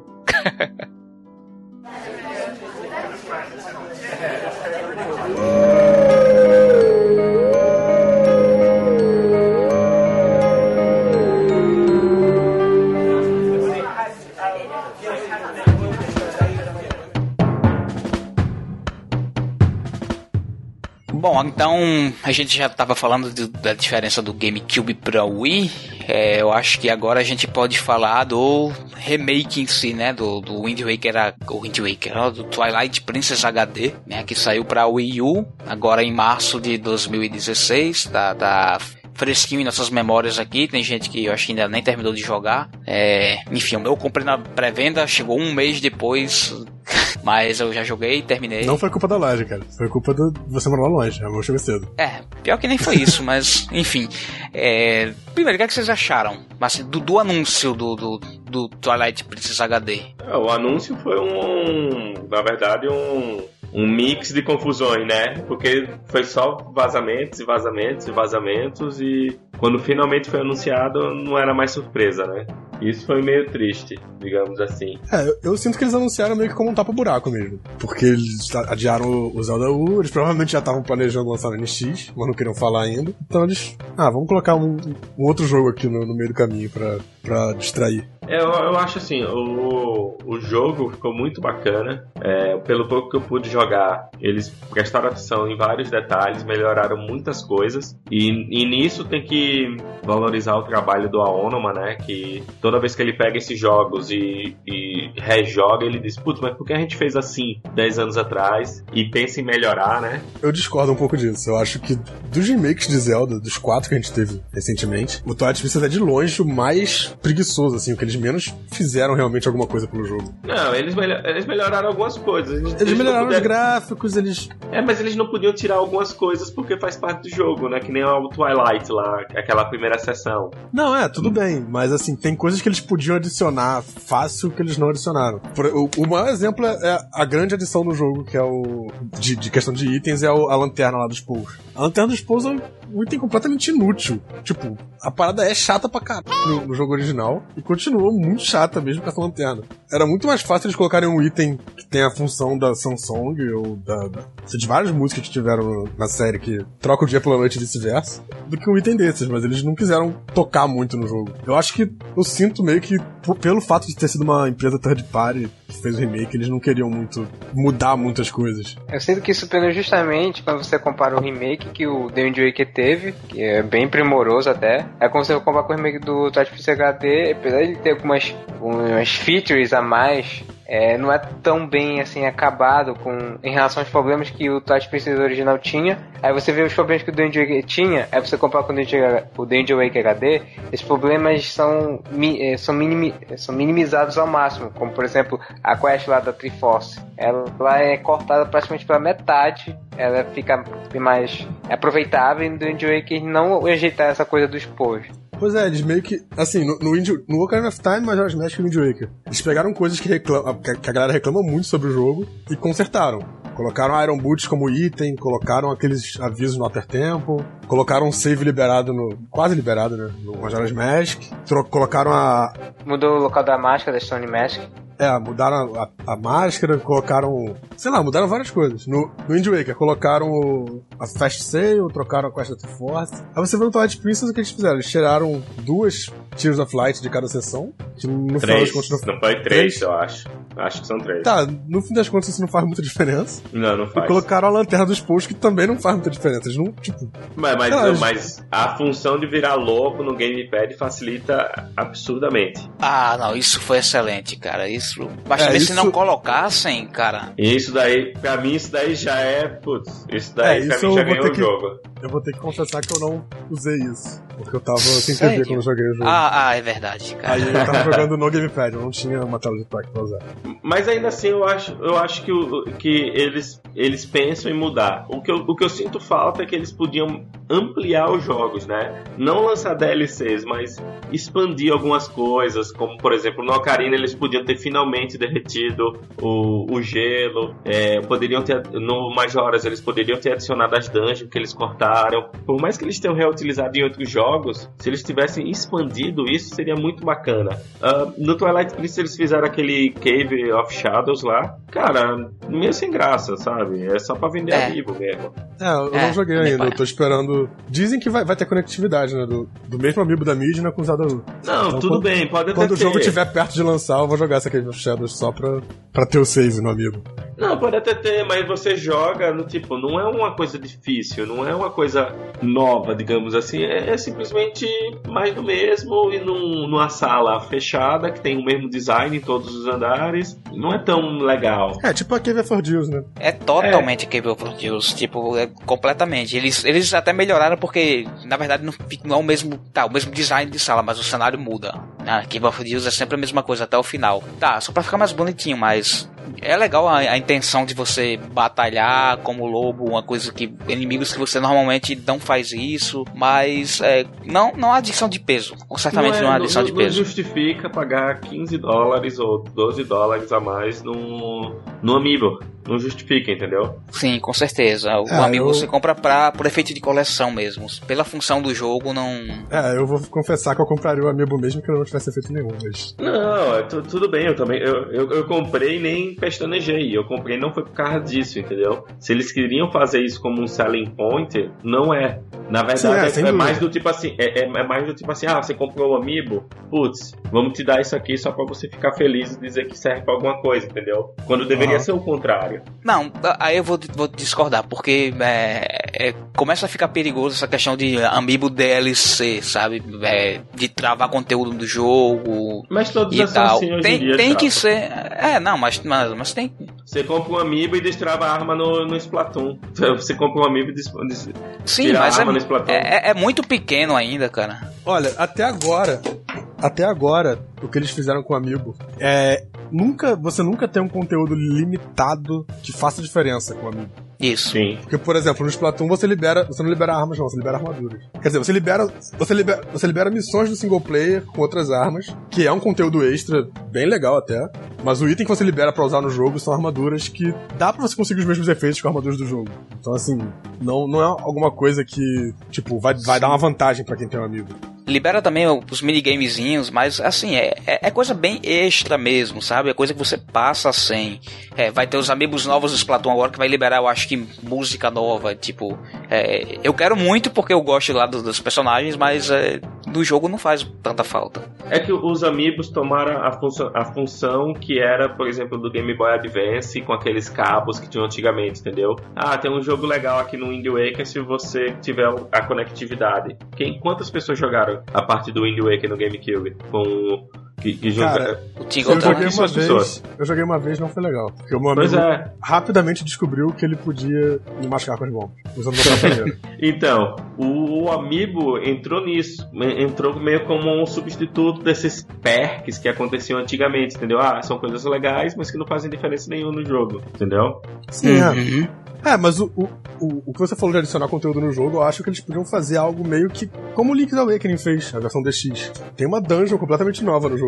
Sim, acho que esses sim. remakes seria- eles mereciam pelo menos uma coisinha extra, assim, tipo, uma dungeonzinha a mais. É, pegar uma ideia que foi descartada, é, pegar uma ideia que foi descartada e fazer puro fanservice. Pois é, Putz. não precisa ser parte da história, não precisa ser nada, só uma dungeon extra. É, Faz quem que quer. nem Majoras Só não pode ser dependente de parte- amiibo. É, é, cara, se for, é, vai ser indiferente. O pessoal vai jogar do mesmo jeito, vai comprar do mesmo jeito, entendeu? O que eu tô querendo falar é do tipo, ah, no Majoras tivesse uma casa com, a- com, com as esculturas, né? Que ia ser uma dungeon, ia ser só uma casa. O Ocarina, que tinha toda a parte da fonte das fadas e tal. Se eles fizessem pequenos pedaços só de fanservice para as pessoas verem o que é que poderia ter sido, eles iam vender muito. muito não, não que eles já não vendam, tá? Mas Uma coisa que eles estão fazendo muito com o Amiibo recentemente é assim, ele libera uma coisa no jogo, mas tem como você liberar no jogo mesmo sem o Amiibo. O, o Mario Maker faz isso, o Star Fox faz isso. Assim, é super difícil, mas dá. Eu acho que o único que desbloqueia alguma coisa que não tem como você desbloquear num, num jogo naturalmente, eu acho que é Twilight Princess com o, o amigo do Wolf, né? É, eu não, sa- não saberia dizer se é o único, mas é, é um dos poucos.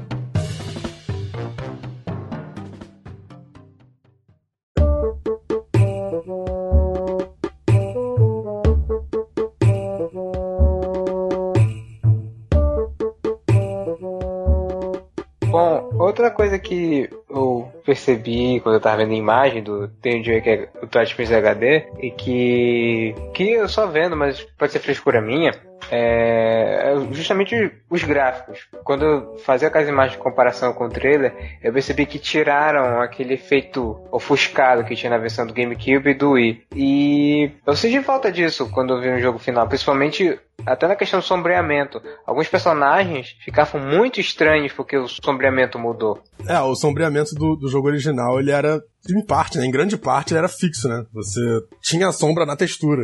E aí eles mudaram isso pra um sombreamento dinâmico que, com, com alguns personagens, fica muito esquisito.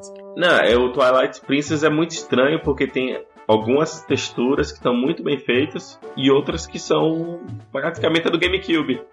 É verdade. É, é, muita gente, desde a parte do, do, do, anúncio lá que mostraram as primeiras imagens, muita gente vem chorando que ficou, ah, ficou a mesma coisa, ficou a mesma coisa. Não ficou, cara. Quando você pega, talvez em vídeo você não veja isso muito bem, mas quando você pega para jogar, o, o, trabalho da Tantalus foi 90, 80 a 90% muito bem feito. Não, não deve muita coisa para aquelas texturas que o pessoal faz de tipo de, de fã, né? Que é tipo mods que, que são feitos em PC que tem um processamento muito melhor do que o Wii U. Então nem é até meio covarde comparar, mas é, as texturas ficaram muito muito boas mesmo. É, só que algumas realmente ficam é um negócio que é, não, não, dá para entender. Isso é meio que passou batido, digamos assim. É, é, tipo isso. Porque tem cada detalhe. Tem, é, teve um cara aí que descobriu, tipo, ali nas paredes do, do da entrada ali pro castelo, tem um um mural que se repete, um padrão esculpido assim, que conta uma história. Tem até outras especulações se tem alguma coisa a ver com o próximo jogo ou não. É, porque tem umas um figuras adendo. meio estranhas, mas um tipo adendo, muito detalhado. Oi? Só um adendo, Chapo. Essas figuras que estão na frente do Hyrule Castle, né? Você pode. Só existe na versão do Wii U, tá? Exato. Aí existe algumas teorias, é, conseguiram extrair isso.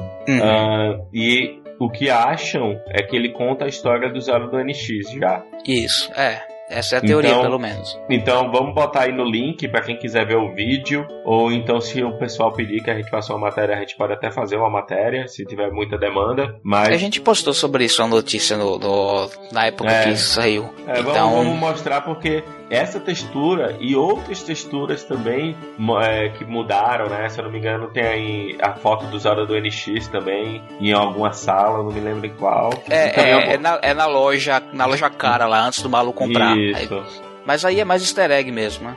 É mais easter egg, mas a historinha que o mural conta é bacana, vale a pena é, pra quem não é conhece. É interessante, sim.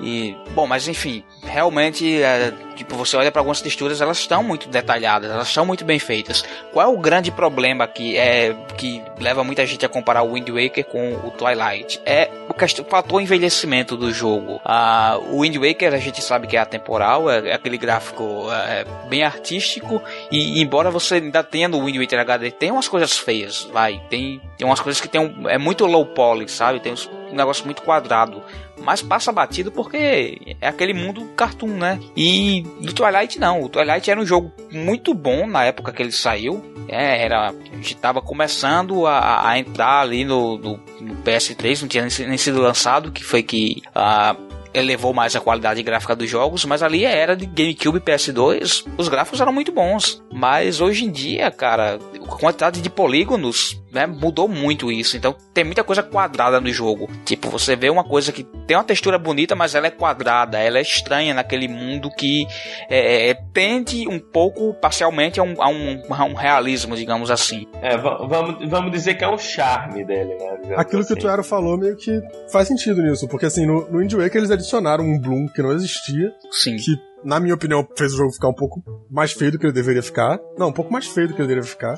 E no Twilight Princess, que esse Bloom tinha um efeito bom de mascarar o, a, a, a velhice dos gráficos, né? Acho que ele, ele, ele se comunicava com o estilo artístico do jogo. Se comunicava com o Twilight em si, essa, essa névoa ofuscante. Ficava, combinava com o jogo. É, e mascarava também. É o mesmo efeito do, do, do Sword. Eles colocarem aquele filtro art, artístico e tal, era para mascarar. Ficou maneiro e tal, mas a ideia era esconder que o jogo era quadradão, entre aspas.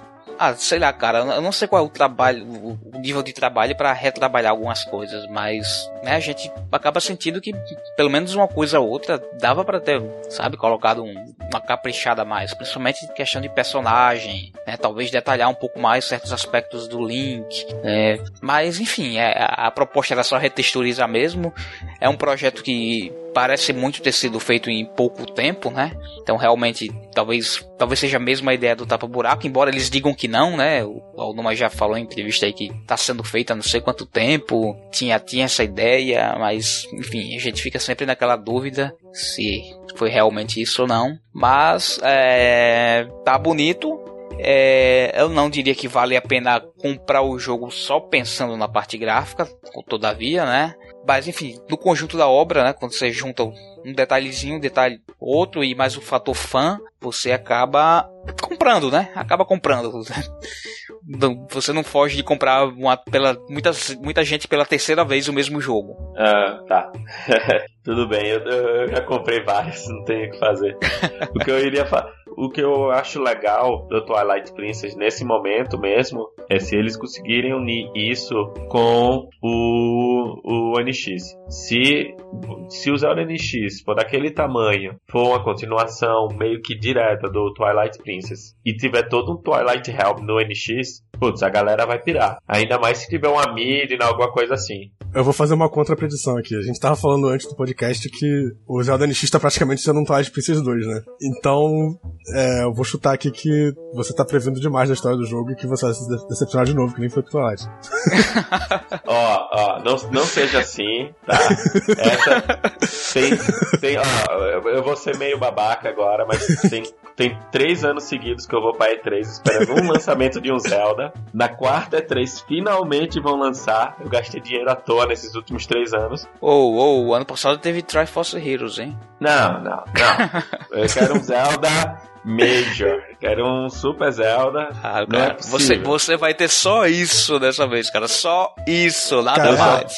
Eu só vou ter isso Aproveite. pra fazer por três dias na E3. É isso. Não é possível que seja uma decepção. Da Sony. Não, não. Decepção em geral, tudo bem, mas eu tô dizendo na questão de história.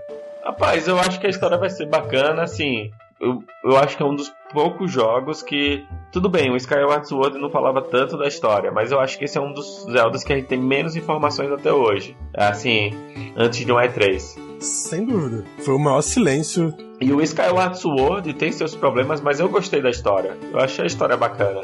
Ele tem seus problemas de gameplay, de progressão, digamos assim, mas a história é bacana, não é uma história ruim.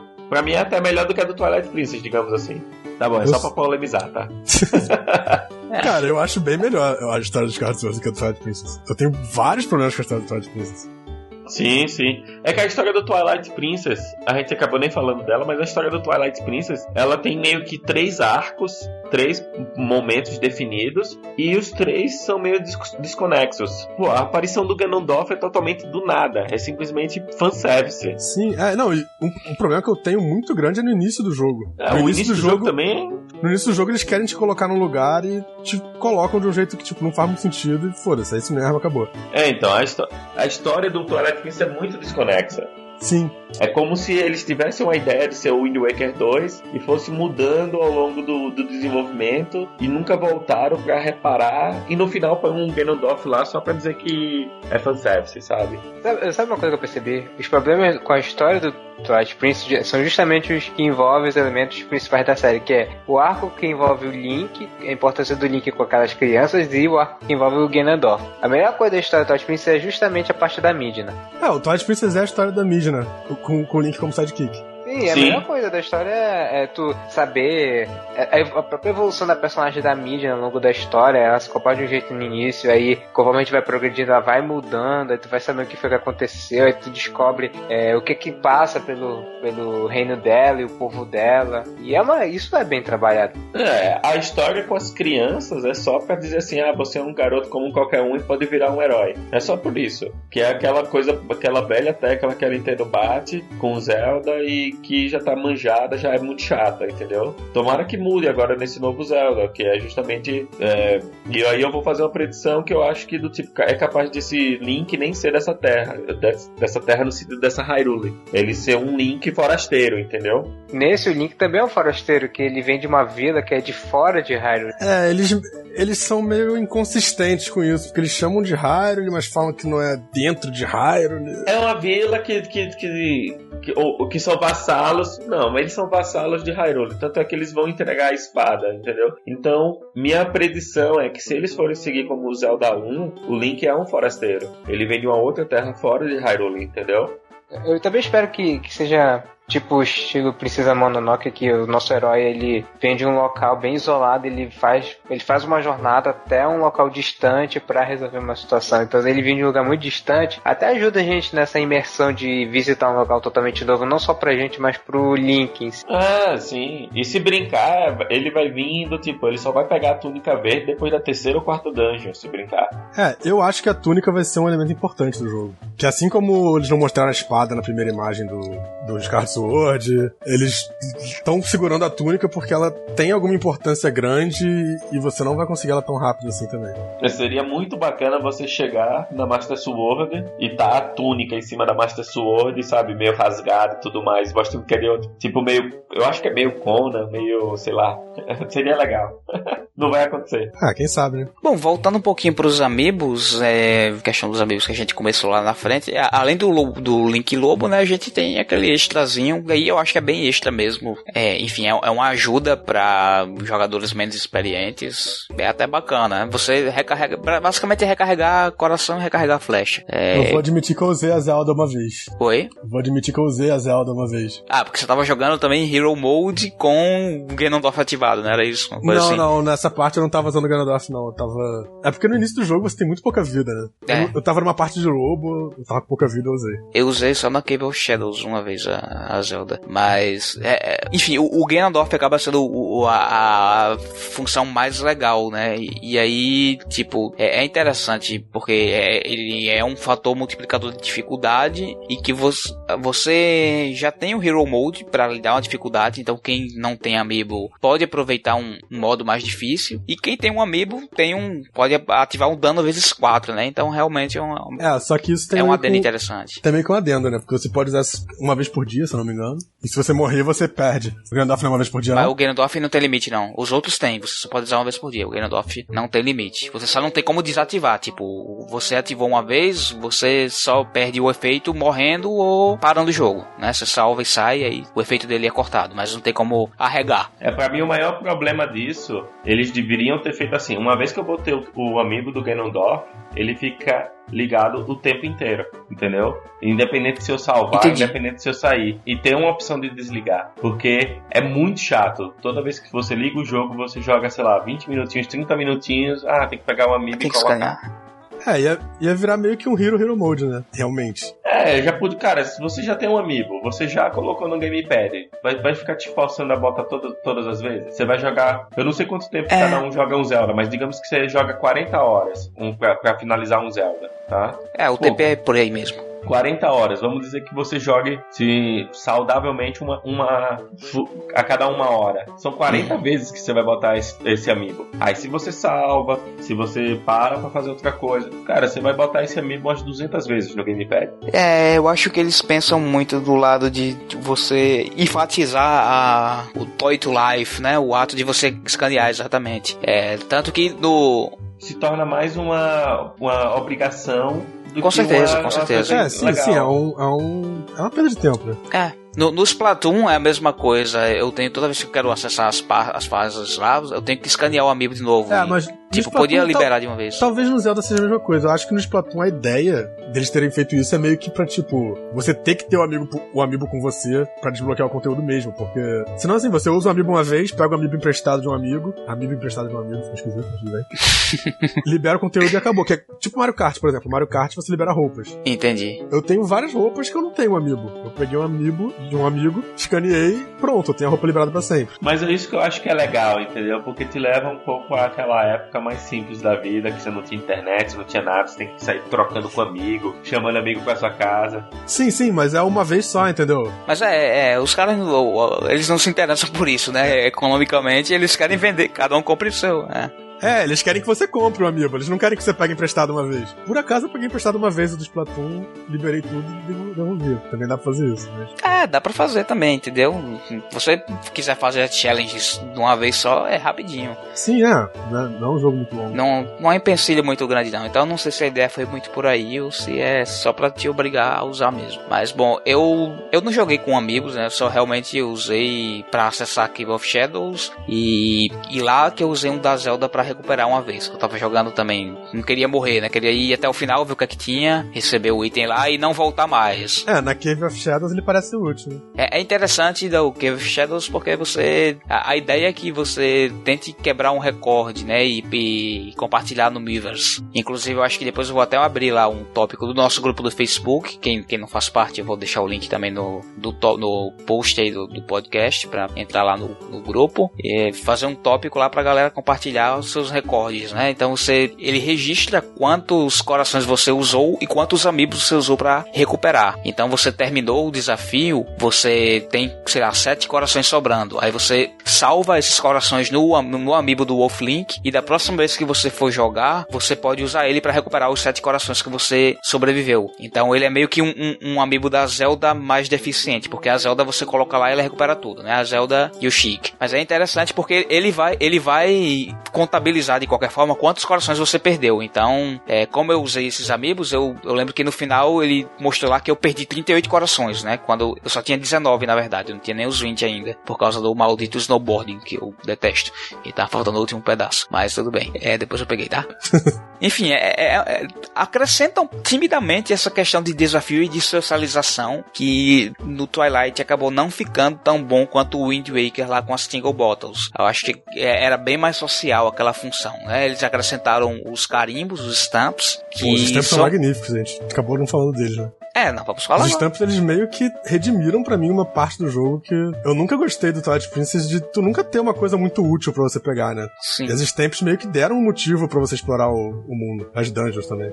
Nossa, isso foi um, um alívio. Isso é, do, isso é, coisa do passado. É, tá, tá aí uma coisa que todo mundo acha que muita, muita gente reclamava e eles se tocaram, né? Não, isso é algo que assim, não faz o menor sentido. É isso. Não faz sentido nenhum. Exato. É isso e aquela porra de, de pegar Rup que eles consertaram também. De, ah, eu peguei um Rup, eu desliguei o jogo e peguei um, um Rup azul. Ele fala de novo que o Rup azul te dá 5 Rups. Que o Skyward Sword tem muito. Putz, é, o Skyward Sword faz isso com os drops. Com aqueles dropzinhos. É. Porra, dá raiva demais isso. É irritante, é muito eles, irritante. Eu, sei que, eu, eu entendi que eles queriam enfatizar que a cada nível de Rup, o Link faz uma expressão diferente, faz uma expressão cada vez mais feliz. Pô, gente, não precisa repetir tanto toda vez que eu ligo o jogo É, faz uma vez, beleza. Quando ele, quando ele pega. Tipo, sempre foi assim, quando ele vai no baú, ele sempre faz a cara. Mas quando você pega no chão, pô, é. É, enfim, a questão de, de, de é, fechar o baú, eu entendo. Tipo, eles não querem desperdiçar. É, se o Andy tivesse aqui, ele ia dizer que preferia desse jeito, porque ele tem uma paranoia com Rups. Ele não gosta de pegar além e desperdiçar. Mas, mas você mas, não enfim, tem com que gastar. Não tem com que gastar, justamente. Justamente. Então, tá, eles. Mas eles acabaram não sacrificando é, essa parte de desperdício porque eles aumentaram o limite e colocaram lá a, a Colossal Wallet, né? A, a, carteira lá no final da Cave of Shadows que te dá a opção de a, a possibilidade de guardar até 9.999. Então você pode juntar muito dinheiro e não vai não vai topar o limite da carteira assim. Então você não vai sumir pro nada, né? E você você guarda pra. É, o Twilight Princess é um jogo muito fácil em termos de, de rupees, né? É, eu tava jogando a versão do Wii U e cara, dificilmente eu vejo minha carteira tá abaixo do da metade do que ela deveria uhum. entendeu? E isso nem é caçando, nem é procurando nada, é simplesmente fazendo não, o que não, com certeza. fazer, entendeu? É meio desbalanceado. Um dos problemas de Zelda que eles têm lidado ultimamente é isso. O Wind Waker também. O Wind Waker, assim, você não precisava de Rup por boa parte do jogo e depois você precisava de todos os Rups. Só as Princess você só usa eles pra armadura, praticamente. Isso é um problema que eles têm meio que tentado arrumar soluções ultimamente. Nem sempre dá certo. É, eles foram felizes com A Link Between Worlds, né? O A Link Between Worlds, eu acho que eles encontraram um balanço entre rupees e a quantidade que se acha, né? Sim, sem dúvida. Eu, se eles seguirem esse padrão nos próximos anos, será bom, mas no Twilight Princess é muito dinheiro para nada. Ah, no fim das contas ele só serve como comida pra armadura mesmo. Uma coisa que eu, not, que eu notei, né, eu notei não, na verdade, alguém sabe pra que serve aquela árvore no final de Lequilha, a não ser fanservice, pra dizer que é o, o toco da antiga árvore? Acho que é só pra isso mesmo. Não tem é. nada que aconteça ali, na, acontece absolutamente nada no jogo ali. no Ocarina of Time No Ocarina of Time você tem aquela árvore no meio do lago. No Twilight Princess você atravessa a ponte, tem uma árvore cortada pela metade, se eu não me engano, que é só, só tem a parte da raiz. Isso se eu não estiver enganado, tá? Mas não acontece absolutamente nada. Eu acho até que o conteúdo beta mostrava alguma coisa similar àquilo ali, mas não, não utiliza pra nada. É, só um detalhe de cenário mesmo. É, aquela, aquela parte sul do Lake Ilha, não, ninguém faz absolutamente nada ali. Uhum. É, basicamente você tem, a, tem uma parte ali que é a desembocadura do, do rio, que você chega dentro quando vem dos minigames lá do, da parte do, do curso superior do rio, e não tem muita coisa para fazer no lago em si. Você tem a parte central, você vai para o canhão, você tem uma, uma caverna, uma tipo side dungeon ali no, no cantinho, que segue também o um caminho para a torre lá para você só olhar para o deserto e mais nada. E tem um templo debaixo da água e um, um imenso vazio, né? Não tem o que fazer ali. É, eu acho que assim, o, o mais legal do jogo, e Lake mostra isso, é você estar tá numa área e conseguir ver todas as outras áreas de Hyrule. Você consegue estar tá no Lake Ilha e ver aquela parte do deserto. É, você está dentro de, de Kakariko e consegue. Dentro de Kakariko não, mas na Death Mountain consegue ver a parte do deserto também. Eu acho que isso criou uma imersão bacana que não existia nos outros jogos. O máximo é, que você conseguia ver nos outros jogos era o castelo e a Death Mountain. E em Twilight Princess não, você consegue ver todas as áreas claramente.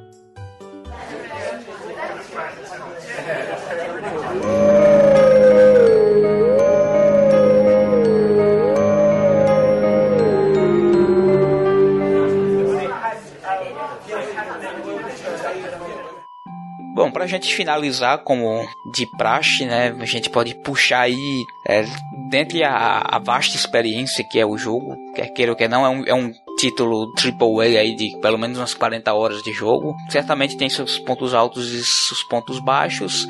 E a gente pode lembrar que alguns dos mais memoráveis ou favoritos de cada um. Cara, ponto alto do jogo, não tem como não falar do Malo. Melhor personagem. Ah, com certeza. E é isso aí. a dancinha. É, a dancinha do Malu Martin. Nosso, ele está patrocinando, patrocinando o nosso programa. É, então tem que falar bem dele. Mas, é, na real, ele é um, ele é um FDP, cara. Cara, eu não ele acho. Ele é muito. Eu sinceramente não acho. Não, lá, lá. Todo, todos os comentários que ele faz. Ah, os comentários dele. Ao longo do jogo todo é tipo, é menosprezando. Ele é o Stewie, é cara. O os Stewie outros. Do, do Family Guy. Sim, sim, total, total. Pra começar, que ele é um bebê com. Um cabeção. Capacidades, tipo, de um adulto, né? sim. Mas é, é muito bizarro e engraçado. Nossa, é o negócio de, de crowdfunding que ele faz para montar a loja dele.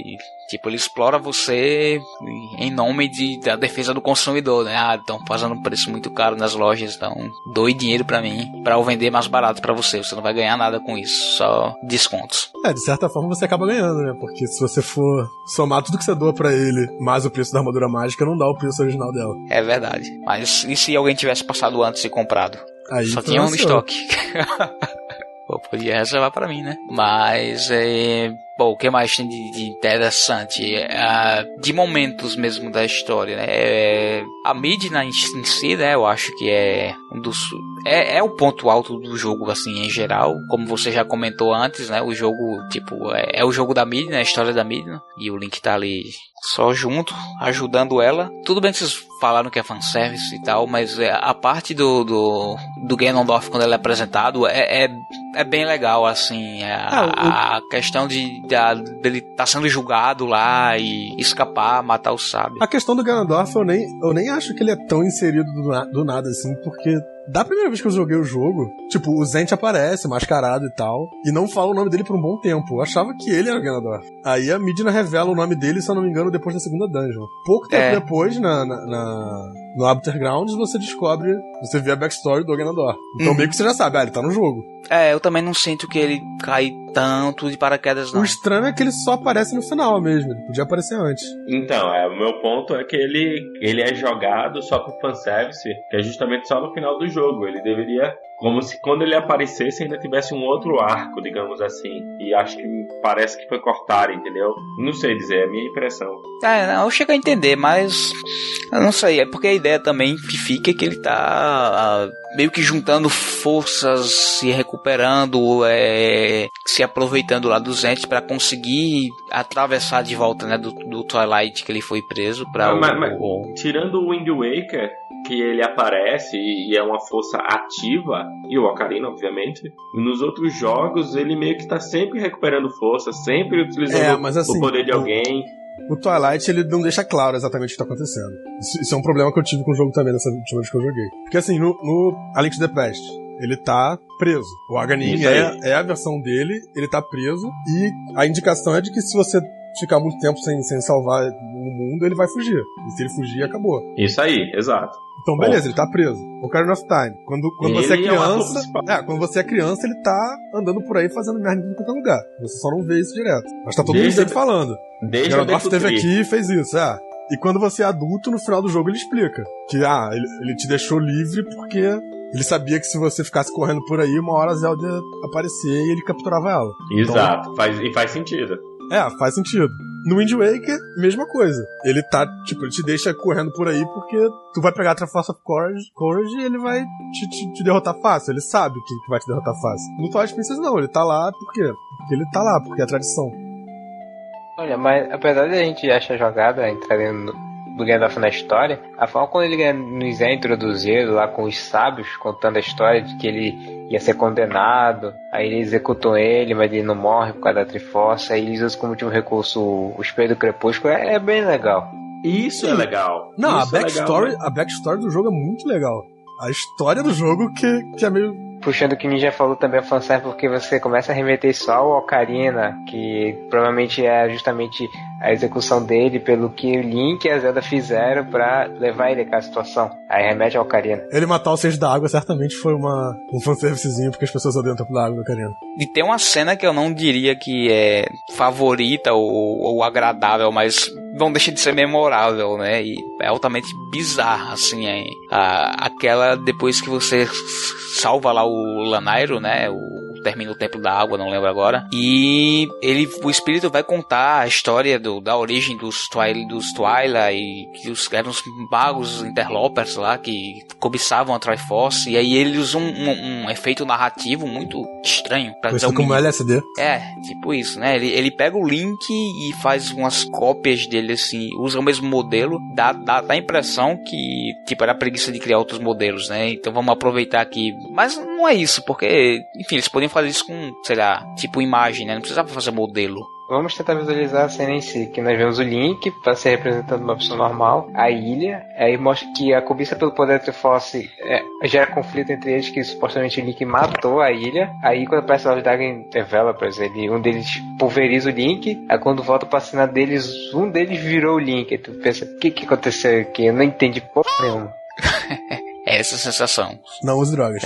É. E aí é um negócio. é, a gente é, teve um. um- depois do, do lançamento da versão HD, teve um, um daqueles meetings, né? Do. do, do do Miiverse, que eles entrevistam o produtor e tal, e falaram um pouquinho com, com o Alnuma, e ele disse que, na verdade, não foi nem essa cena que questionaram, né? Foi a cena do final também que o Zent estala o pescoço e o Gandalf morre. Tipo, É, what ele- the fuck também. A, a ideia parece que ele quebra o próprio pescoço, né?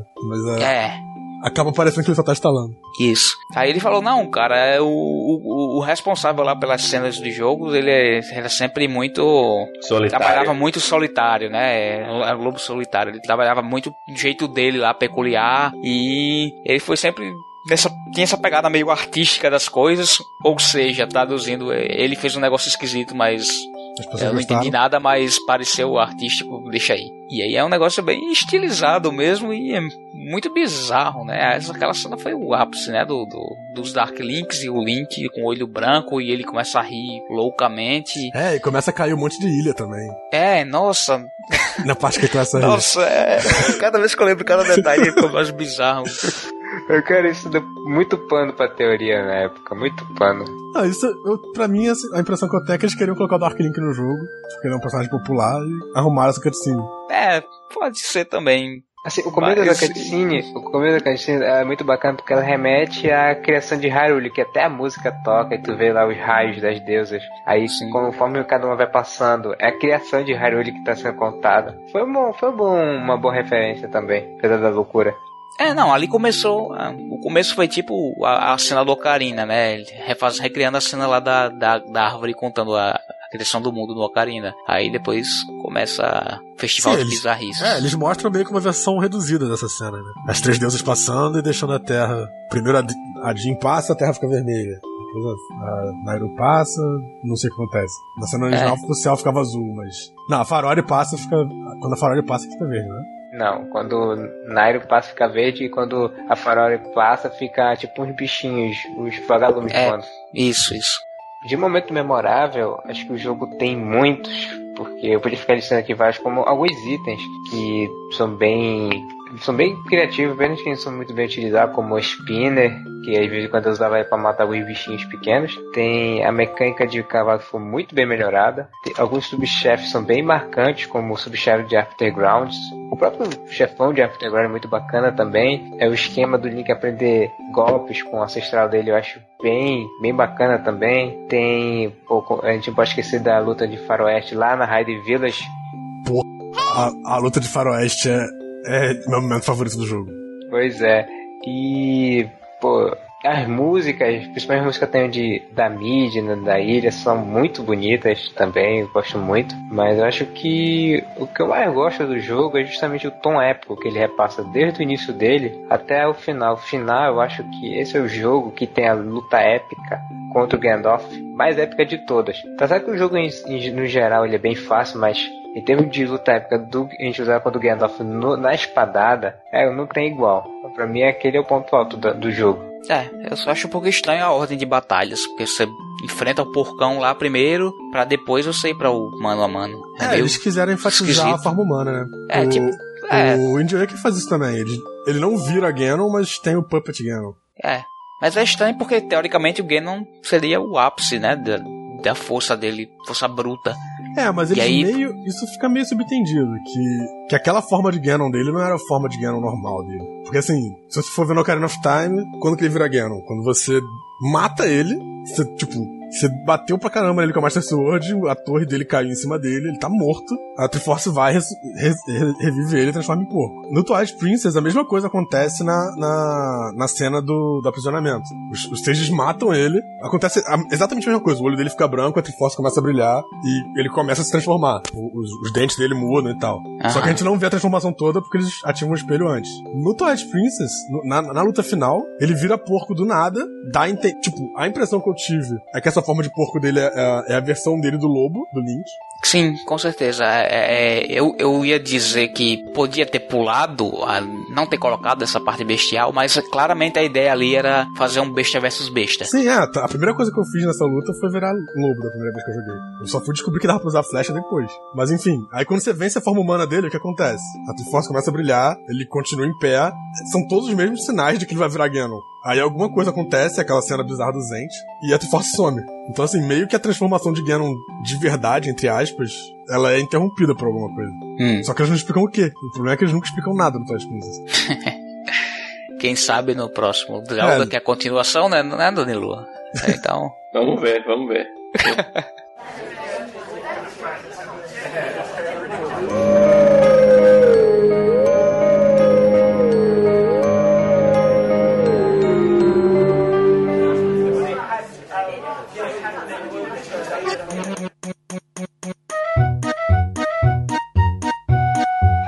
pessoal, hora de fechar a conta. Vou me acertar com a Thelma aqui, passar um calote nela. Uh, espero que espero que você ouvinte aí tenha curtido o papo. Agora compartilha lá com a gente as suas impressões sobre o TP, é, o que você achou da versão HD, o que você esperava, ou atendeu a sua expectativa ou não, se você já jogou ou se jogou as versões antigas, enfim, deixa seu comentário lá, passa lá no post desse episódio, coloca seu comentário lá ou então manda um e-mail pra gente no podcast@zelda.com.br. Assine também o nosso feed e seja membro do Milk Bar, o link como sempre a gente deixa lá no post e lembre também de, claro, deixar sua avaliação no seu aplicativo favorito de podcasts. Dessa forma, mais pessoas vão ter a chance de conhecer o nosso podcast. Por hoje é só. Até o próximo Papo de Mickey Bar. Falou, até mais. Falou, galera. Até a próxima. Tchau, galera. Valeu, gente. Obrigado. Até a próxima.